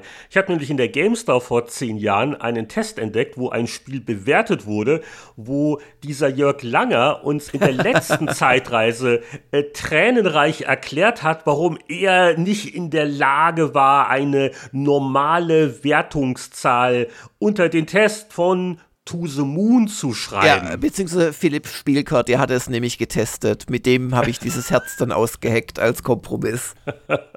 Und die GameStar hat 70% gegeben. Hier nur ein Satz von Michael Graf. To the Moon ist ein gefühlvolles, ein erzählerisch großartiges Kleinod. Und ja, also das, das Spiel war halt eher dünn. Und wie bewertet man das? Die alte ja. Sorge. Was hältst du von der 70? Ey, das ist natürlich eine typische, ein typischer fauler Kompromiss. Und das wird der Michael wahrscheinlich auch zugeben, wenn man ihn heute fragt, weil wenn man das mit Prozenten bewertet, muss man ihm als Spiel eigentlich 20 Prozent oder sowas geben, weil also du machst nichts anderes, als in nicht allzu toller Grafik äh, Räume abzusuchen und das Absuchen ist schon sehr viel gesagt. Also es gibt eigentlich spielerisch nichts zu tun, Punkt. Und ähm, wo dieses Spiel, wenn man es denn so nennen möchte, brilliert, ist einfach in der Story und in der Empathieerzeugung mit viel Klaviergeklimpere und wirklich traurigen Szenen auch. Und darum haben wir halt keine Wertung gegeben, weil ja, es ist großartig, wenn du dich darauf einlässt, aber es ist ein, genau genommen einfach kein Spiel. Punkt. So, jetzt habe ich es gesagt. Darum das Herz bei uns. Aber übrigens, das hält mich ja nicht davon ab, dann die Nachfolger bei Gamers Global doch zu bewerten. Also ich gehe genauso in diesen faulen Kompromiss rein, ja. Die Herzchenwertung, noch eine interessante Wertungssystemidee. Wie viele Herzchen würdest du mir denn geben, Jörg? Wir, wir, wir haben ja schon Valentinstag gehabt. Ich würde dir 10 von 10 Herzen geben. okay. Aua, aua, aua. Meine Nase hat sich plötzlich verlängert und stößt gegen das Mikro. Au, tut das weh. Au, au, au. Sehr, sehr komisch. Ja. Ich äh, weiß nicht, ob das jetzt ernst gemeint ist oder nicht, aber die zehn Herzchen, die habe ich mir schon aufgeschrieben. Okay, die kann gut. mir keiner mehr nehmen. Ja, Na sehr gut, nett, dann, sehr nett. Dann freu dich dran. Ich äh, möchte die GameStar kurz abschließen, weil nämlich noch bei euch, äh, Gamers Global, noch ein, zwei interessante Konsolensachen auch waren. Äh, ganz kurz vielleicht nur der Test von Payday. The heißt 80 Prozent. Das war, glaube ich, auch der Auftakt einer doch recht langlebigen, erfolgreichen, naja, Serie, Miniserie. Ähm, Malte Witt schrieb, Juhu, ich bin böse. Okay, die Faszination des Verbrechens macht für mich gar nicht so sehr den Reiz von Payday aus. Vielmehr fesselt mich das Missionsdesign. Es ist einfach ein tolles Gefühl, wenn ein Plan so aufgeht, wie man ihn sich zurechtgelegt hat. Also eher ein äh, Online-Multiplayer-Spiel und deswegen wundert man sich nicht, wenn ich dazu nicht viel beitragen kann. Ich kenne es nur vom Namen. Payday, Jörg, das ist immer, wenn die lästigen Untergebenen ihre Lohntüte wollen bei ja, euch, das, oder? Das, das, das wird ja leider nicht mehr mit Lohntüte gemacht, sondern einfach mit einer seelenlosen Überweisung auf ein Bankkonto. Aber das Payday... Herzchen. Wer braucht schon Euro, wenn man Herzchen kriegen ja. kann? Das, das, das Payday hat einen guten Ruf, aber ich habe es nie gespielt. Und äh, ab Seite 98 noch eine ganz interessante Reportage. Da hat nämlich der Jan Tyson von King Art, ne, den hast du ja neulich erst vor der Kamera gehabt, ne? Dokumentation gibt's immer noch. Unauffälliger Hinweis. Der hat mal drüber geschrieben, wie das so für ein Studio ist, wenn ein Publisher, mit dem man eigentlich schon Dinge unterschrieben hat, auf einmal in Insolvenz geht. ein Zitat, es macht keinen Spaß, gläubiger zu sein. Also ja, das fand ja. ich doch eine, eine, sehr interessante Geschichte. Ja, ja, da geht er auch, das ist wirklich lustig, weil auf, auf die Episode geht er auch also in, in äh, einiger Ausführlichkeit in der Doku ein. Und das ist auch so der eine Moment in der ganzen Doku, weil der Jan ist ja ein sehr ähm, ja, freundlicher und immer eigentlich lächelnder Mensch, auch immer so, hey, ja, und so. Aber da sind eben so ein bisschen da, ja, die Gesichtszüge entgleist bei der Rückerinnerung, weil es war ja so, dass er äh, da wirklich fast die Firma verloren hätte, weil hm. äh, sie haben kein Geld gekriegt äh, für ihr letztes Spiel, äh, sie haben kein Geld gekriegt für ihr aktuelles Spiel, so in etwa, und wollten das nächste Spiel damit anschieben. Das war, das war echt so der Punkt, wo es King Art wohl fast erwischt hätte. Also bei Gamers Global bin ich jedenfalls daran erinnert worden, dass vor zehn Jahren ein eigentlich ganz tolles, aber eigentlich wenig erfolgreiches Mobilspielsystem rauskam. Ja. Ich musste es natürlich haben ja. und das Modul, das ich mir mit diesem System gekauft habe, das habt ihr damals getestet. Haben wir es denn richtig getestet, nämlich Uncharted, der Golden Abyss. Das war natürlich auf der PS Vita und ich muss ganz offen sagen, ich habe das äh, wenig gespielt. Das war mein erstes Uncharted. Ich hatte die Serie irgendwie nie so richtig und da bin ich nicht so ganz warm geworden. Also irgendwie, ich habe dann andere Sachen auf der Vita sehr, sehr gerne gespielt. Das äh, war doch das äh, Tactics Ogre, ne? Ach nee, das war die, oder war das die PSP-Version, die auch auf der Vita lief? Das war dann wahrscheinlich genau die PSP-Fassung, weil das gab's. Das war nämlich, also wenn Sony mich gefragt hätte, der Grund, warum PS Vita nicht erfolgreich wurde. Und im Nachhinein ist man immer, hahaha, das konnte ja kein Erfolg werden. Aber ich weiß noch, als das Ding rauskam, wie fasziniert wir da alle davon waren, was das für ein Powerhouse war in dem kleinen Format. Und das Und, Display, also für die damalige Zeit. Ja, dieses OLED-Display voller lebendiger, leuchtender Farben und auch groß und dann die ganzen Funktionalitäten und so. Und bei dem ähm, Golden Abyss zum Beispiel konnte man so snipern, indem man so im Raum das Ding rumgeschwenkt hat. Damals fand man sowas, glaube ich, noch gut. Dann waren auch die ersten Titel wirklich interessant, aber dann hat sich einfach nicht genügend verkauft und dann hat Sony erstaunlich schnell den Stecker gezogen super schnell. Ja. ja. also ich weiß nicht. Ähm, gut, äh, zehn Jahre später, ich, ich glaube, äh, man war dann auch sehr davon überzeugt nach dem Motto, ach ja, jetzt haben alle irgendwie Smartphones, keiner braucht mehr Mobilspielgeräte, während, während Nintendo weiter ja, ja. sehr erfolgreich. Und, und, ja auch wirklich erfolgreich damit ist, ja. Aber äh, nochmal zur PSP, also es ist wirklich traurig, aber der Grund, dass es nicht erfolgreich Vita, nicht, wurde, nicht den verrate ich jetzt, äh, die PS Vita den verrate ich jetzt. Es lag daran, dass es nicht genügend Rundentaktikspiele gab, weil solche Spiele braucht man dafür. Und jetzt sieht man es ja mit Triangle Strategy, das ich übrigens auch schon spiele. Ähm, das wird sehr, sehr schön da, äh, das sind genau die Spiele, die man braucht. Aber was haben die Sony sich gedacht? Nein, wir haben hier einen Power-Riegel äh, hier, ein, ein Ding, das Uncharted darstellen kann. Und dann gab es halt nur diese komischen Action-Spiele. Und ich glaube, also ich bin wirklich fest überzeugt, für, für Handhelds brauchst du auch in Anführungszeichen langweilige Spiele, die einfach äh, Runden, Taktik, Pokémon, ähm, solche Sachen, Gehirntrainer, Pipapo, was es da ja immer gab auf dem DS und so. Und das hat einfach gefehlt bei der Vita. Und äh, das The Golden Abyss bin ich auch jetzt wieder dran erinnert worden mit eurem Test. Das war ja von einem Studio, das kannte damals irgendwie keiner, Sony Band. Also es hat Naughty Dog nicht ah, selber gemacht. Stimmt. Und ja, Sony ja, ja, Band, Sony Band. Ja, heute wissen wir, wer das ist, wegen, wegen Days Gun. Ja, ja, ja. Also wirklich lustig, diese, diese beim ersten Durchblättern gar nicht immer so offensichtlichen äh, ja, Verbindungen zur Jetztzeit, die man in diesen alten Heften findet. Ich möchte aber noch, achso, wir sollten den Benjamin Braun vielleicht kurz zu Wort kommen lassen, was er geschrieben hat. Äh, er schrieb unter anderem und gab 8.5 Sony Band spendiert der PS Vita mit Uncharted Golden Abyss ein echtes Highlight zum Verkaufsstart. Technisch ist das Spiel zwar nicht perfekt, aber bereits ein erster Augenöffner, was alles auf Sonys neuer Handheld-Konsole möglich sein könnte in den nächsten zwölf Monaten, bevor sie wieder eingestampft wird. Detaillierte Landschaften, großartig animierte Spielfiguren und überwiegend klasse Grafikeffekte. Ja, und da zu Beginn der Sendung Jörg so begeistert hier mit Hexadezimaltricks versucht hat zu glänzen, schaue ich mir den nächsten so, so, ja. Spieletitel an und äh, da ist die Menge an Zahlen ja auch ganz beträchtlich. Da haben wir nämlich nicht nur die römische Zahl 13, also x111, sondern auch noch ein Anhängsel minus 2. Da kommt aber nicht 11 raus, sondern Final Fantasy 13.2. Und das war für mich damals, und dann gab es noch den 13.3 Lightning Returns. Und das war für mich tatsächlich eine, eine echt gute Erfahrung, weil ich bin doch ein ziemlicher Final Fantasy Fan, nicht von den alten, so äh, noch NES, SNES-Dingern, wo du halt mit Pixelgrafik umgerannt bist, sondern so ab Final Fantasy 7, muss ich ehrlich sagen, da hat es bei mir angefangen. Also seitdem habe hab ich aber wirklich alle gespielt, also zumindest die, die Offline-Sachen.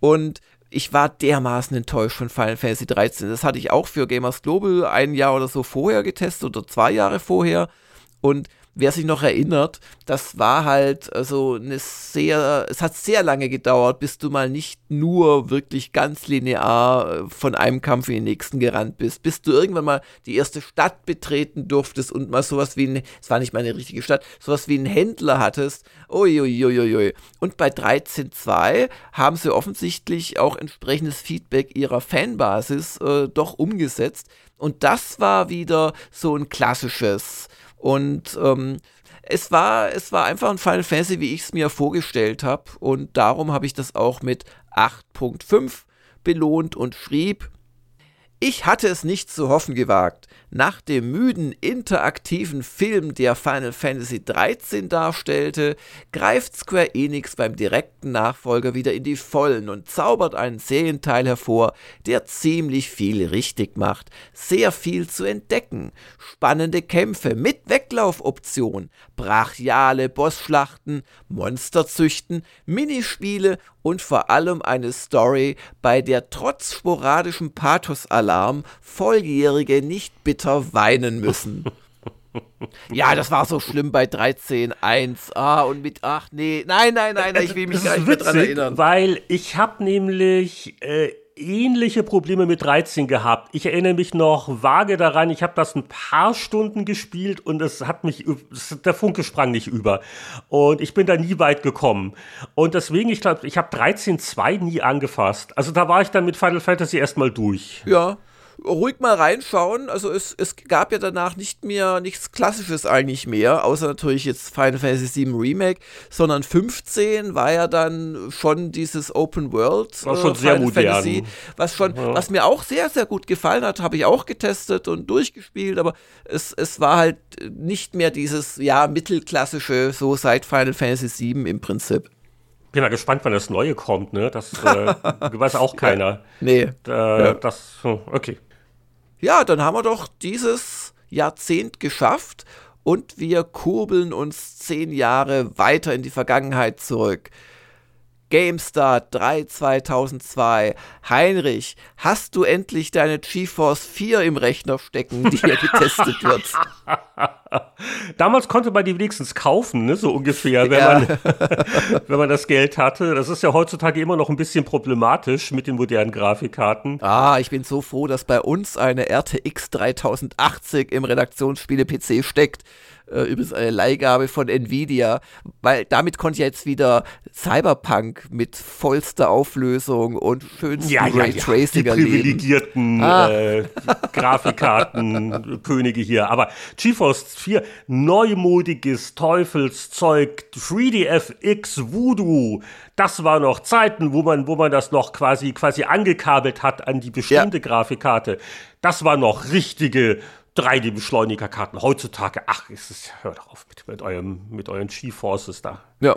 Wie findest du das Titelbild der damaligen GameStar? Ähm, äh, komisch, weil wenn jetzt da nicht Texte wären, dann ja. hätte ich so, äh, also vom grafischen Stil auf was eher niedliches, knuffiges ah, getippt. Also so, ja, so ja, irgendwo in der Mitte zwischen Skilehrer und Siedler. Also sowas, ja, ja, so, ja. so eher so, so ein Aufbauspiel. Und also er, er versucht ein bisschen grimmig zu gucken, aber es gelingt ihm man nicht. Man kann es ihm nicht so richtig übel nehmen und auch die Narbe, äh, ja, sieht man schon. Aber das, das Problem ist natürlich, dass wir heute schon sehr weit weg sind von der damals durchaus in der Zielgruppe bestehenden Kompetenz Command Conquer zu sehen in diesem Titelbild weil wenn du dich vielleicht erinnerst, der erste Teil hatte ja diesen, ja, bärtigen, dreitagesbärtigen Mann mit seinem Strubbelhaar so ein bisschen und äh, er hatte so eine Art Skibrille, aber es war eigentlich so eine, so eine taktische äh, Wüstenbrille und darin hat sich eine Explosion gespiegelt und äh, das war das Command Conquer äh, Artwork sozusagen. Und das greift diese Artwork natürlich auf, auch wieder mit der Brille, darin spiegelt sich wie eine Explosion, aber ah. es ist, ja, ja, ja, aber es ist halt äh, heute wahrscheinlich nicht mehr zu parsen, wenn man das nicht mehr im Kopf hat. Ich glaube, damals ist, hat das besser funktioniert, aber du hast schon recht, es ist eher so ein Es, es sieht so nett aus. Das, das, das ist ja fast hier äh, Online-Dating-Profil. Hey, ich habe aufregende Hobbys. Ich wie Computerspiele spielen. Warum legt die wieder auf? naja, allein, dass ich jetzt auflegen gesagt habe, hat mich natürlich als äh, demnächst 50-Jährigen entlarvt, ja.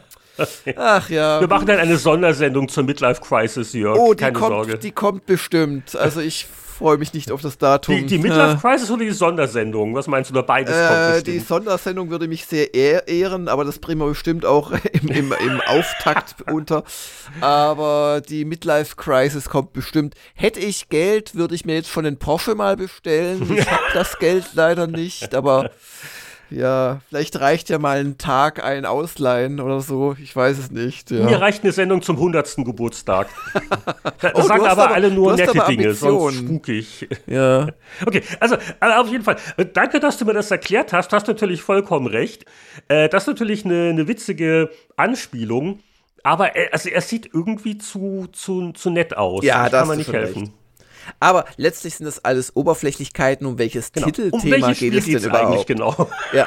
Und es geht um Command Conquer Renegade. Wenn er unrasierter wäre, das, das wär's. Aber, aber ist er nicht. Der ist ja hier Nee, der ist gut rasiert. und glatt, Ist- oder wie hieß ja. das in der Werbung? Okay.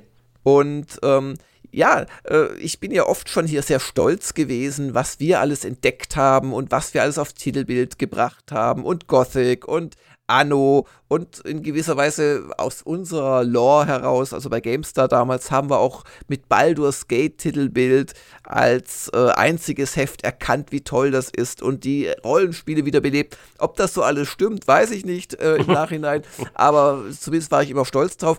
Bei Renegade muss ich sagen, da glaubten wir auch eine Entdeckung gemacht zu haben. Natürlich Command Conquer, große, großer Name, aber halt dieses Spiel. Aber das hat irgendwie keine Spuren hinterlassen. Und eigentlich ist das schade. Und ich habe auch nochmal den Test, da kommen wir nachher dazu, äh, durchgelesen, woran das denn liegen könnte. Haben wir uns getäuscht oder und ich, ich, ich habe da eine ziemlich, äh, glaube ich, stringente Theorie, was da dann schiefgelaufen ist bei diesem Spiel.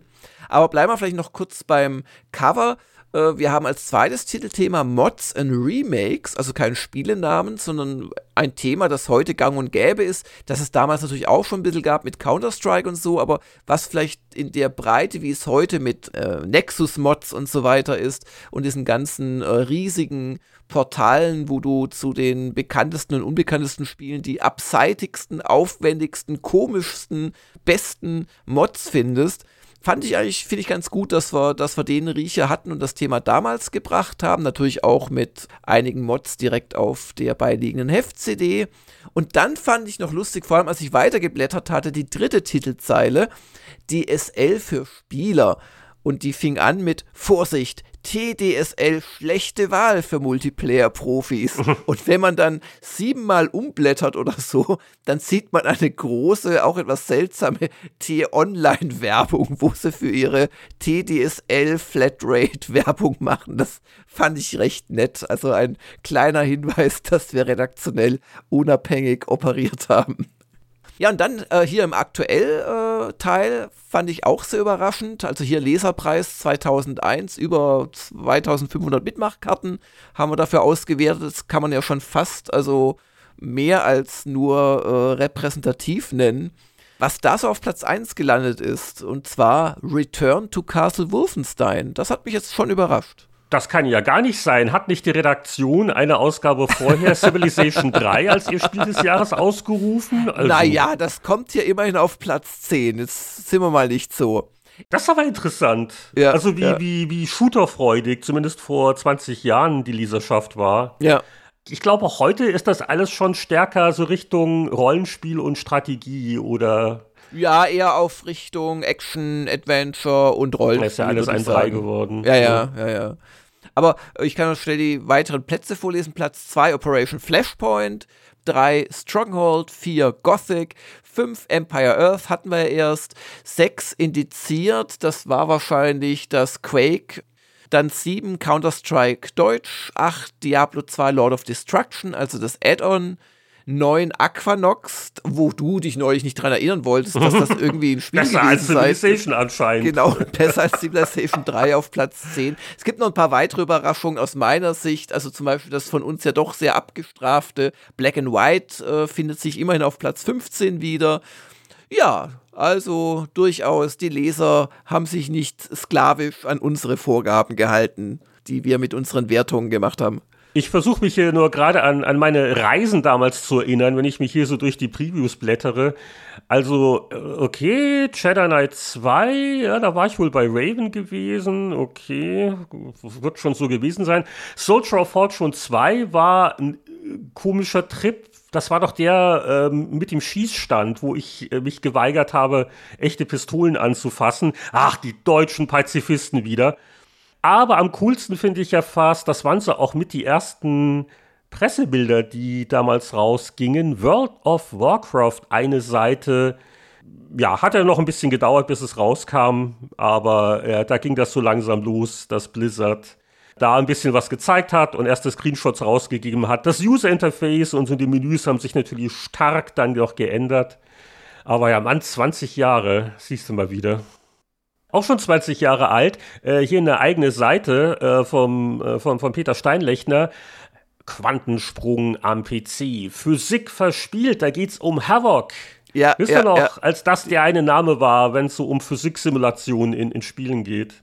Aber damit sind wir auch mitten im Testteil. Genau. Und, und, jetzt wollen wir, genau, nachdem wir schon ausführlich äh, die glatte Rasur des Covermodels für Renegade analysiert haben, wollen wir doch mal kurz sagen, äh, was das für ein Spiel überhaupt war. Das war ja also äh, äh, ich glaube, ich, glaub, ich habe es auch nur gepreviewt, aber nicht das fertige länger gespielt. Das war quasi ein Ego-Shooter im Command Conquer-Universum, korrekt? Ja, aber schon mit so äh, Anleihen, die über bloß dieselben Sprites oder, oder Grafiken hinaus äh, gingen. Und zwar hast du da wirklich so eine Basis gehabt und konntest Fahrzeuge bauen und dann auch benutzen natürlich. Und äh, das, das war halt äh, schon so mit, mit Strategieelementen. So ein bisschen auch, ah, es führt es zu weit, aber es gab mal ein Battlezone Remake, das das auch so ein bisschen gemacht hat. Und zwar. Das kannte ich, ja. Das, das hat mir ganz gut gefallen, ja, ja, ja. Die Richtung. Und genau, und, und wir haben 87% gegeben für CNC Renegade, also wirklich eine hohe Wertung. Und wir haben uns überrascht gezeigt, dass es so gut ist. Und warum ist das dann so untergegangen? Aber es gibt da Ansätze in den Meinungskästen schon. So schrieb der Peter Steinlechner. Am Himmel schweben Helis, am Boden stürmen Not-Soldaten, ein Flammenpanzer brutzelt an meiner Rüstung. Da läuft Renegade zur Höchstform auf. Mir haben es speziell die Massenschlachten angetan, aber selbst wenn es etwas ruhiger zugeht, sorgen die motivierenden Einsätze für Adrenalinausschüttung. Größter Schwachpunkt ist die Feind-KI. In Zeiten eines Medal of Honor erwarte ich einfach mehr als Gegner, die sich offensichtlich gerne abknallen lassen. Und ähm, ich schrieb, Action-Ableger der kultigen RTS-Serie und dann noch eine betagte Eigenbau-Engine? Aber Renegade hat mich voll überzeugt. Sofort kommt all das C&C-Feeling rüber. Schon der Solo-Modus ist extrem kurzweilig. Als Hammer erweist sich aber der Multiplayer-Modus. Mit seinem Waffen- und Vehikelkauf und schrittweisem Demolieren der Feindbasis enthält er die Quintessenz der Strategievorlage und ist gleichzeitig ein tolles Action-Spektakel. Ja, die, die Grafik, da hat man ein bisschen die Nase gerümpft damals, das stimmt, das komme ich wieder Aber, drauf. Ja, genau, meine Theorie, warum das nicht geklappt hat, die Grafik war einfach schon bei Erscheinen eher so, äh, da hat man, glaube ich, bei einem so großen Namen einfach mehr erwartet. Und das zweite ist, wenn die Gegner-KI nicht gut war, war das natürlich für ein Actionspiel schon nicht so einfach. Und wenn ich dann noch lese, so richtig toll, also als Hammer erweist sich der Multiplayer-Modus, ist es erst online, dann ist dem Ding einfach das übliche Schicksal wahrscheinlich widerfahren von Multiplayer-lastigen Spielen.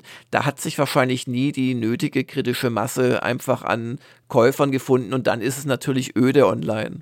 Und auch das von dir erwähnte Battlezone, das war ja auch nicht so wahnsinnig erfolgreich. Das hat zwar auch gut Presse gekriegt, aber ich glaube einfach diese Mischung, ja, Echtzeit-Strategie-Elemente in den Ego-Shooter reinzuwerfen, ja, ja. das hat nicht das große Publikum gefunden. Aber es, es gab ja auch dann, das weiß ich aber auch noch, also Westwood äh, oder welche Studios dann war, wollte ja ein Renegade 2 machen. Die hatten noch angefangen. EA waren die Verkaufszahlen wohl nicht gut genug gewesen. Also es war jedenfalls ein Titel, wo dann so äh, Jahre später dann sich doch noch so ein Mini-Fan-Kult gebildet mhm. hat, oder?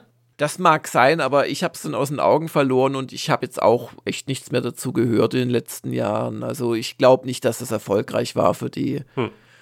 Naja, aber übrigens, was so äh, Echtzeit und Action und so und gleichzeitig anbelangt, ein Spiel, das es eigentlich ganz gut macht, ist das Bannerlord, über das ich ja jüngst mal geschwärmt habe.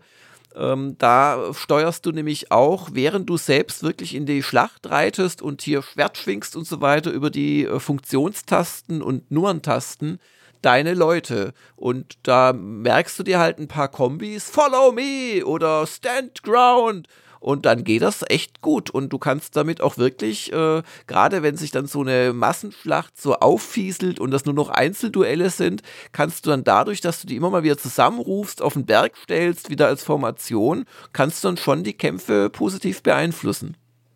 So, ich sehe hier was im Testteil. Das ist genau das Richtige für Leute, die Call of Duty nicht mehr hören können. Call of Duty jedes Jahr und verkauft sich immer mehr und nöcher und was nicht alles. Es gab mal eine Zeit, da war der große Name in Sachen Kriegsshooter ein anderer. Medal of Honor Elite Assault. War das nicht sogar das erste von den Dingern auf dem PC? Die Serie begann ja noch auf der ersten PlayStation. Und das war jedenfalls ein ziemlicher Hit und das habe ich auch gespielt und dann war ich mal noch auf dem Event für den Nachfolger und so weiter und so fort. Hier ist jedenfalls der GameStar-Test auf den ja auch der Peter Steinlechner, der beide Spiele getestet hat und der diesem einen Prozentpunkt weniger gab, referenzierte gerade erst. Und hier lobt er. Klares Highlight sind die abwechslungsreichen Missionen. Es wirkt ungeheuer echt, dass nicht nur ständig geballert wird. Besonders einige der ruhigeren, taktischeren Einsätze haben es mir angetan, etwa die Verteidigung des französischen Brückenkopfes.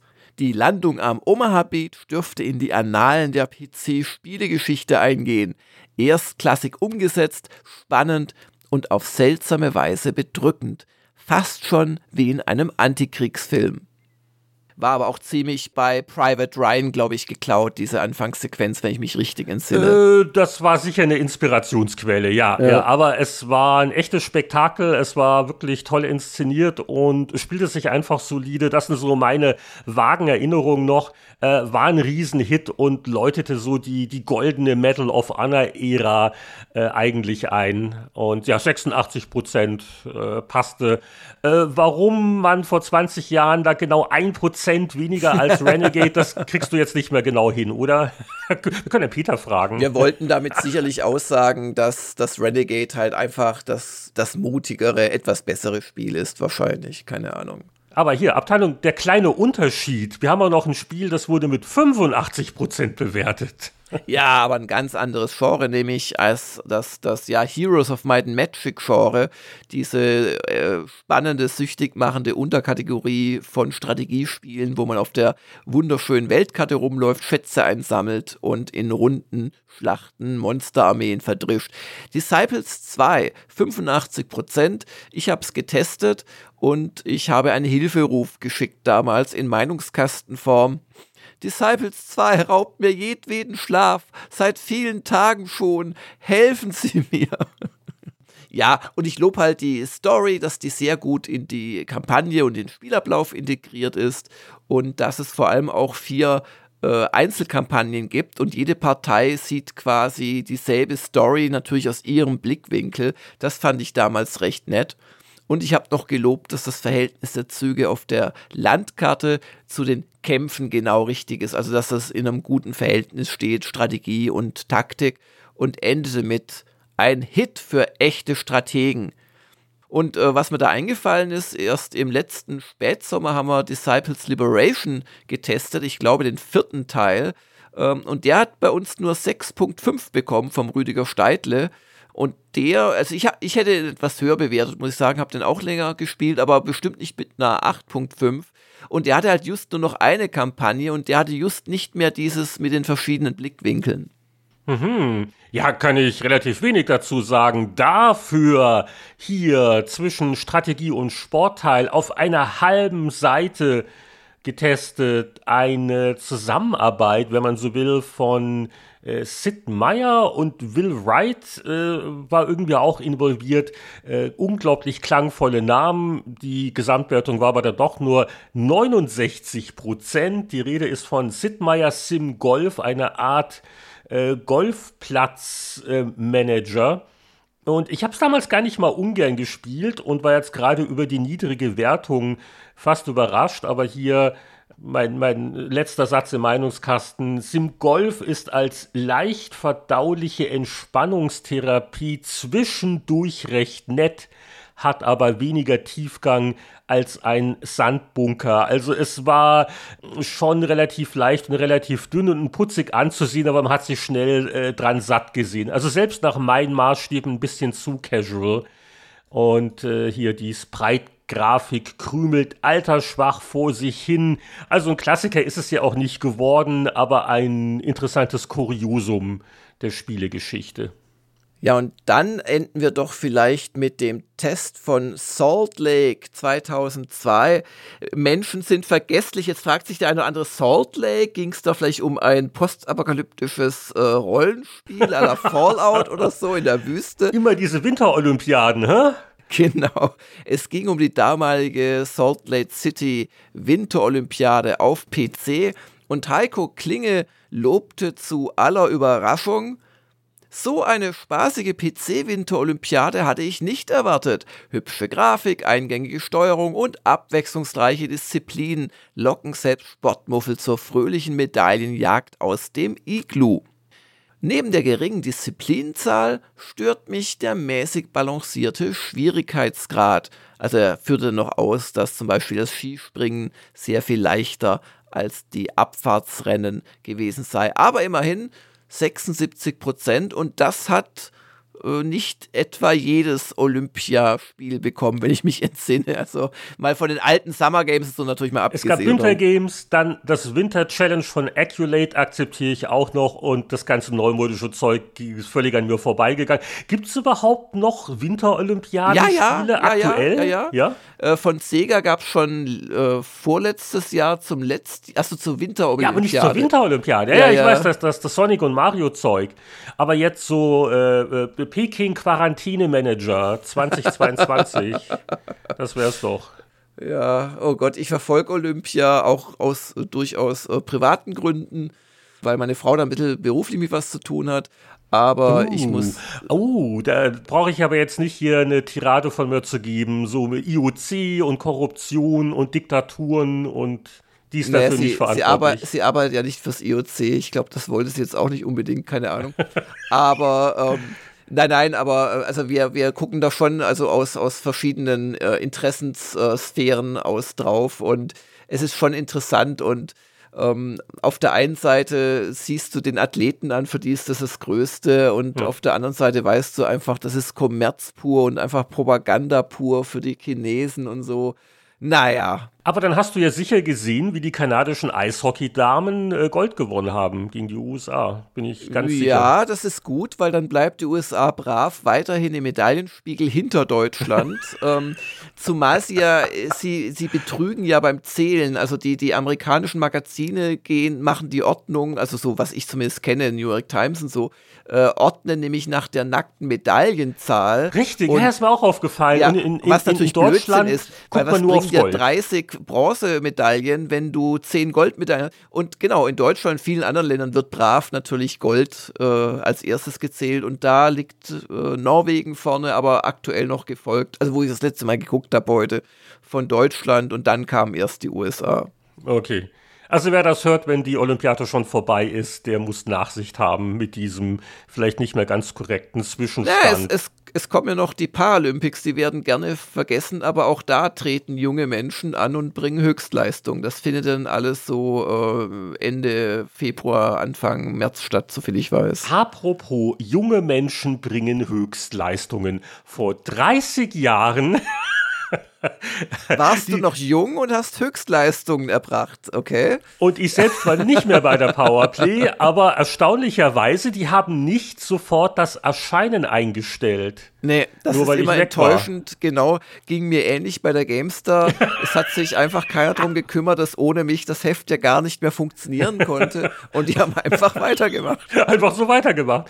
Frechheit. Also, es erschien eine Powerplay 392 und auf dem Titel erwartet uns ein Rollenspiel-Cocktail.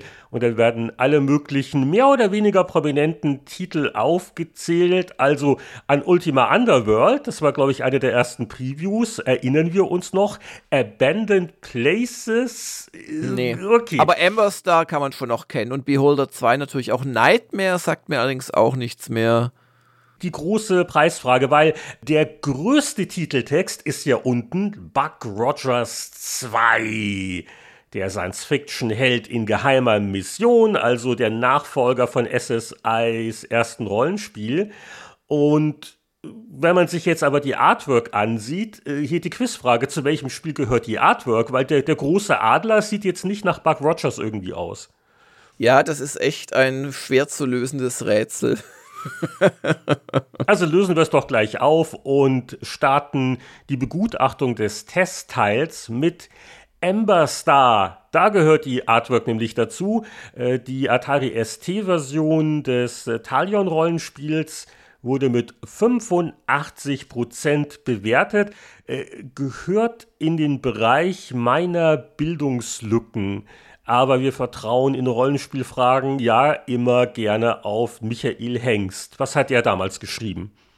Der schrieb zu Amber Star für Atari ST 85%, während SSI bei Eye of the Beholder 2 mehr Wert auf grafische Effekte legte, setzte Talion das Hauptaugenmerk auf eine ausgefeiltere Geschichte und viele kleine Puzzles – Hochmotiviert parliert man mit neuen Spielfiguren, erforscht neue Dungeons und stellt seine Wunschgruppe zusammen. Für mich ist Amber Star schlichtweg das beste deutsche Rollenspiel, das ihr zurzeit kaufen könnt. Lösen die Screenshots bei dir Erinnerungen aus?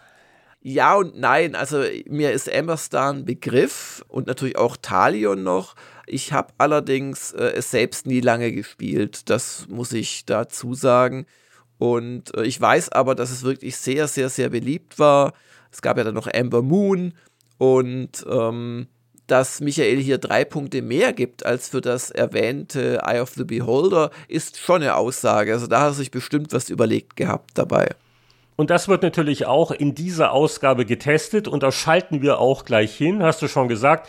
Anführungszeichen nur 82 Prozent, also mehr als für das erste Eye of the Beholder, da war die Powerplay ja recht kritisch, aber weniger als Amber Star und da haben wir auch noch, oh, hier die Parallelwertung. Guck mal, die DOS International hat 9 von 10 gegeben.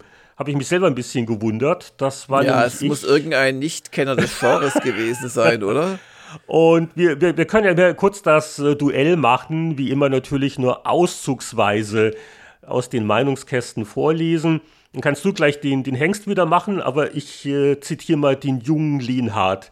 Der schrieb nämlich damals in DOS, Lässt man den Kartografierfrust einmal beiseite, überzeugt Legend of Dark Moon als ausgereiftes Rollenspiel mit unwiderstehlichem Charme. Auch Kenner der Materie werden nicht unterfordert, denn der Schwierigkeitsgrad steigert sich allmählich. Ein gelungener Fantasy-Gruseltrip, der nicht nur Fans des Genres zu empfehlen ist. Ja, Abteilung Kenner der Materie, der Michael fühlte sich doch eher etwas unterfordert, wenn ich mal seinen Meinungskasten angucke. Der schrieb zu Legend of Dark Moon, ein paar Dutzend Monster mehr, einige verbesserte Grafiken und etwas vertracktere Dungeon-Level müssen euch reichen. Eye of the Beholder 2 macht ohne Zweifel Spaß, wie schon das erste Spiel. Leider tauchen einmal erlegte Monster an alter Position wieder auf. Auch ist der Schwierigkeitsgrad für meinen Geschmack etwas zu niedrig angesetzt. Nach nur zwei Tagen intensiven Spielens war der Bösewicht Vergangenheit. Na, das ist dann aber wirklich kein langes Rollenspiel, oder? Ja, wie gesagt, es kommt auf den Spieler und die Maßstäbe an. Also, also mir, mir es gereicht offensichtlich. Also aber also der, der, der Michael, der testet ja heute noch, übrigens für Gamers Global, also solche 50 bis 100 Stunden Schwergewichte also es ist, es ist wirklich faszinierend, wo er das unterbringt in seinem ja nicht gerade langweiligen äh, Arbeitsalltag. Also, ja, und es gibt noch so andere Kritikpunkte im Detail, die finde ich jetzt fast ein bisschen engmaschig. Also zum Beispiel halt, es gab halt eine Level Cap, wie das äh, nicht unüblich war bei den D&D-Umsetzungen. Ja, du musst jetzt natürlich deine hohe Wertung verteidigen, aber ehrlich, nein, nein, also, nein, nein, nein wenn ich gut, hier sehe, nein, dass die Monster nein, nein, in alter Position wieder auferstehen, das ist doch einfach Mist in aber, so einem Spiel. Aber, aber ein Kritikpunkt ist, dass wenn man seine Party aus dem ersten Spiel importiert, was man nicht machen muss, was man kann, dass aber dann dadurch, dass die mit einem höheren Level startet, man nur noch wenige Beförderungen hat. Mhm. Ja, gut, also äh, ob, ob das jetzt groß zur Abwertung führen sollte, äh, aber wir wollen jetzt hier nicht 30 Jahre später noch um die Wertung. Aber ja, also, also mir war es eine 9 wert, hat mich jetzt auch etwas überrascht. Ich hätte aus der Erinnerung auf eine 8 getippt. Aber ich glaube, von der Trilogie war es aber auch schon der Höhepunkt, weil den, den dritten abschließenden Teil habe ich als eher enttäuschend in Erinnerung. Und Beholder 2 war einfach das bessere Eye of the Beholder. Und äh, von daher. Ja. Wir bleiben bei den Rollenspielen mit Volker Weizens Test von Buck Rogers 2 Matrix Cubed. Ähm, ja, Buck Rogers 1 war ja im Prinzip so ein schöner Ausflug der Goldbox äh, Engine ins All. Aber Buck Rogers 2 hat ihm dann nicht so gefallen. 79% gibt er nur noch ja, für immerhin. die PC-Fassung. Immerhin, wollte ich gerade auch sagen. So ist das mit den alten Bekannten, schrieb Volker Weiz. Man kennt sich, man mag sich und man versteht sich ohne viele Worte. Echte spielerische Innovation sucht der Rollenspieler leider vergebens. Bei SSI ruht man sich weiterhin auf den schon angestaubten Lorbeeren aus. Eine Renovierung des alten Spielsystems bleibt überfällig. Übrigens in DOS International, ich habe sieben von zehn gegeben, also ihr, ihr noch ein bisschen weniger ja. als die Powerplay, die näher bei der 8 ist. Aber wo ich jetzt hier gerade festhänge, ist der Direktvergleich bei den Screenshots. Welche Namen haben die Partymitglieder? Die Powerplay, die hat ja noch den Space Stallion und Bobo Vader, Lord Weizchen ja. und so weiter und so fort. Und wen hab ich in der Party? Natürlich Darth Heini und Trantor, oh. Tony Skywalker und Doc, Bo Doc Bobo. Boris ist der Einzige, der in, der in beiden, beiden Partys im Screenshot zu sehen ist. Tja, Sehr solche schön. wichtigen Informationen nur im Spieleveteran-Podcast. Und nur bei uns gibt's natürlich Heini und Bobo Crossover-Meinungskästen auf ausdrücklichen Wunsch von Jörg. Der ist nur zu schüchtern, um das zuzugeben. Ähm, ähm, ja, also es sind noch ein paar Monate, bis dann äh, der Kollege Schneider und ich wieder in PC Player vereint sind. Aber immer wieder gibt's halt Spiele, wo wir in verschiedenen Medien Meinungskästen dazu geschrieben haben. Und so greife ich jetzt aus der Gruft heraus das Grusel-Adventure-Rollenspiel Elvira 2 The Jaws of Cerberus, wo die Titelheldin ein Horrorfilmstudio hat, das ganz gruselige Streifen dreht, aber äh, das wird dann von echten Monstern heimgesucht und in drei Studios löst man irgendwie Puzzles, aber äh, man hat auch verschiedene Charakterklassen zur Auswahl. Ich hab's seitdem nicht mehr gespielt, aber wir können ja mal kurz hier unsere Tests vergleichen. Der Boris, der war in der Powerplay zuständig und gab 75 Prozent. Er schrieb, das erste Rollenspiel mit Elvira hat uns gar nicht gefallen. Beim zweiten haben die Programmierer ordentlich zugelegt und umgebaut. Anders als beim ersten Teil funktioniert das Kampfsystem hier ganz gut. Wer es gerne gruselig mag, kommt hier auf seine Kosten. Und äh, nicht unähnlich habe ich mich in der DOS-Ausgabe 592 geäußert, dabei die Wertung 7 von 10. Und ich schrieb seinerzeit, nach dem schwachen Erstling mausert sich das zweite Programm um die Horrorkultfigur Elvira zum gefälligen Rollenspielverschnitt. Ein paar grafisch brillante Gruselstunden für PC-Anwender mit starken Nerven sind angesagt. Es macht mich jetzt in Verbindung mit den ganz niedlich aussehenden Screenshots äh, durchaus neugierig. Müsste man mal wieder ausgraben, um den äh, Horror von damals zu erleben. Aber äh, vor dem zweiten Elvira-Spiel hatten wir uns gar nicht mal so sehr gegruselt. Aber jetzt reicht selbst mir als Genre-Fan mit den ganzen Rollenspielen.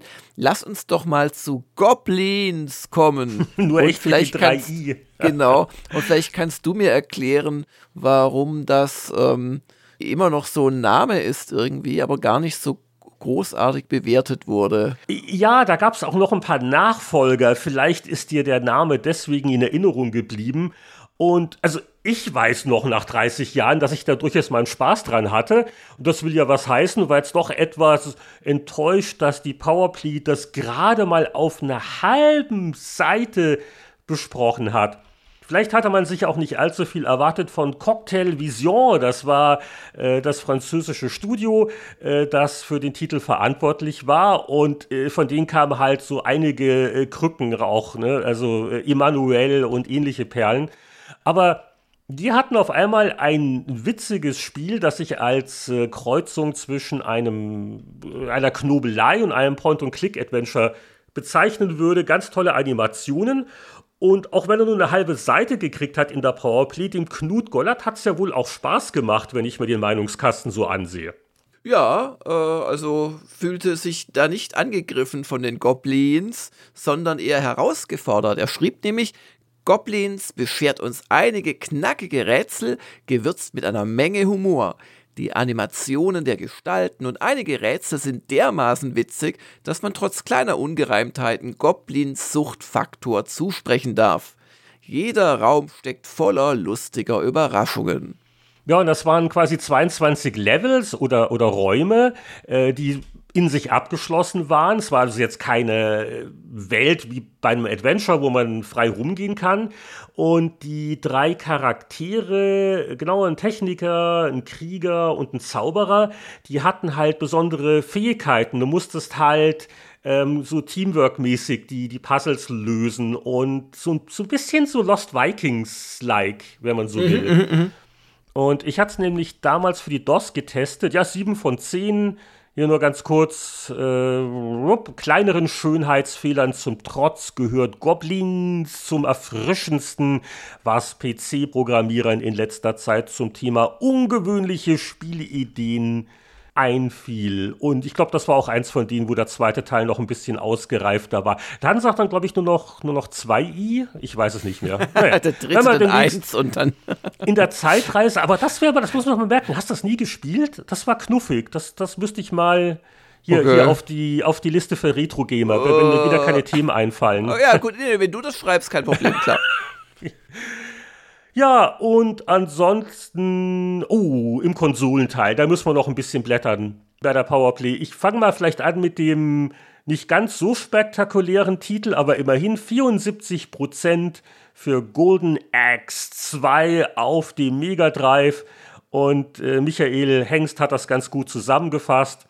Er schrieb, spielerische Änderungen gegenüber dem Vorgänger sucht man vergebens vor allem zu zweit und im Duellmodus kitzelt man aus der dumpfen Prügelei eine ganze Menge Spielspaß heraus. Solo fällt das Vergnügen aber etwas ab. Und ich weiß nicht, was der Michael sonst äh, vor 30 Jahren gemacht hat in seinem Leben, außer Spiele zu testen. Viel kann es nicht gewesen sein, weil er beschäftigte sich auch mit dem japanischen Import eines der ganz großen Super Nintendo-Klassiker. Ja, und es handelt sich um The Legend of Zelda, A Link to the Past. Und der Michael gab für die SNES bzw. Super Famicom-Fassung 88% Da war wohl gerade noch die Importfassung reingekommen und er schrieb, tonnenweise versteckte Extras, eine große Portion Humor sowie zahlreiche spielerische Finessen halten den Zelda-Freund am Joypad fest, bis der letzte Gegner besiegt ist und alle Rätsel gelüftet sind.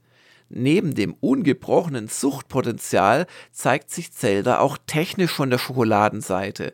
Ein absolut erstklassiges Action-Adventure, das selbst als Japan-Fassung mit etwas Fantasie spielbar ist. Die hartgesottenen, siehst doch bei den Screenshots, ne? Wer braucht schon übersetzte Bildschirmtexte? Ach. Mit ein bisschen Fantasie können wir uns schon ausmalen. Also, das liest sich ja alles wie 90er und ich glaube, 30 Jahre später würde man auch sagen, ja, das ist einer der Klassiker, das über eine 90 ja, ja. Ich frage mich halt, äh, ob da vielleicht, wenn man alle Texte sofort verstanden hätte, mm. ob das noch ja, das man, man muss sich da erinnern, das war ja auch ein, ein Quantensprung, ein technischer, da, mit diesen ganzen Regen- und Nebeleffekten und so weiter. Und vor allem folgt es ja auf den wirklich umstrittenen und auch nicht aus meiner Sicht sonderlich tollen äh, zweiten Teil, wo sie ja versucht haben, alles anders zu machen. Ja, ja, das war mehr wie das Original Legend of Zelda. Ja, ja, das war im Prinzip genau, das war ein verbessertes Zelda 1 oder deutlich verbessertes weil Zelda 1 ist ja erschreckend schlicht, wenn man es heute spielt. Aber also ein ganz tolles Spiel sollte man kennen, finde ich.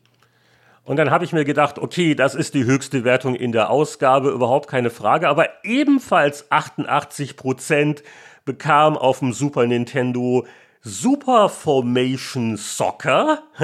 Äh, das erschien im Westen dann erst ein bisschen später, einfach als Super Soccer. Ähm, ich glaube, das habe ich nie gespielt. Es war jetzt für mich interessant, das hier nur mal nachzublättern. Oder Martin Gaksch erklärt im Meinungskasten, wo das herkommt. Endlich wurden meine Nachtgebete erhört. Human hat äh, nach Final Match Tennis auf der PC Engine erneut eine konkurrenzlose Sportsimulation abgeliefert. Realistischer wurde zu Hause noch nie kombiniert. Die Mischung aus unkomplizierten Spielverlauf und taktischen Finessen kommt an. So entsteht trotz strategischem Touch ein erstaunlich rasantes, spannendes und packendes Match. Also Final Match Tennis kannte ich auch noch. Das Fußball des Studios Human dagegen nicht. Und ich frage jetzt gar nicht, Jörg, wie gut du Super Formation Soccer noch in Erinnerung hast. Zum, Überhaupt nicht. Zum Abschluss vielleicht noch ein, ein Kuriosum. Äh, ab der Ausgabe hat die Powerplay die Mobilspiele so ein bisschen zusammengepfercht in die Handheld Corner. Da gab es dann auch viele, viele Kurztests und auch so Mini-Berichte, auch ohne Wertung. Und was sehe ich da? Ein Screenshot? Faceball 2000 auf dem Game Boy. Warum kommen mir diese Smileys im Labyrinth so bekannt vor? Das war wirklich so eine Art Adaption von dem MIDI-Maze vom Atari ST, dieser Multiplayer-Sensation.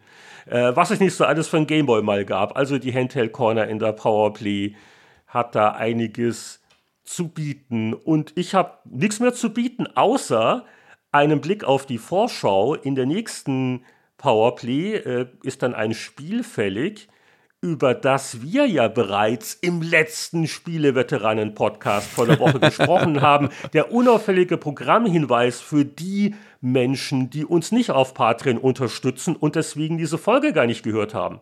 Es geht um Star Trek 25th Anniversary, ein Point-and-Click-Adventure mit äh, auch ein paar Raumflug- und Ballersequenzen, das äh, ja also eine ziemlich interessante Mischung war und in der CD-Fassung sogar die Originalstimmen der englischen Original Star Trek-Besatzung hatte, also der allerersten Serie. Und wir haben uns da letzte Woche für alle Patreon-User und kleiner Hinweis, man kann die auch nachträglich noch hören, wenn man jetzt Patreon-User wird, haben wir uns den Roland Aussenat auf die Brücke gebeamt, den großen Star Trek-Experten auf diesem Planeten. Und wir werden jetzt zuverlässig von unserer Zeitmaschine ins Jahr 2022 zurückgebeamt. Jörg, hat alles funktioniert? Sind die Körperteile noch alle da, wo sie hingehören bei dir? Es sind noch etwas kleiner geworden, als sie vorher schon waren. Das muss diese Miniaturisierung sein. Jedenfalls war es schön, an eurem Ohr zu kleben und wir sagen für heute Tschüss.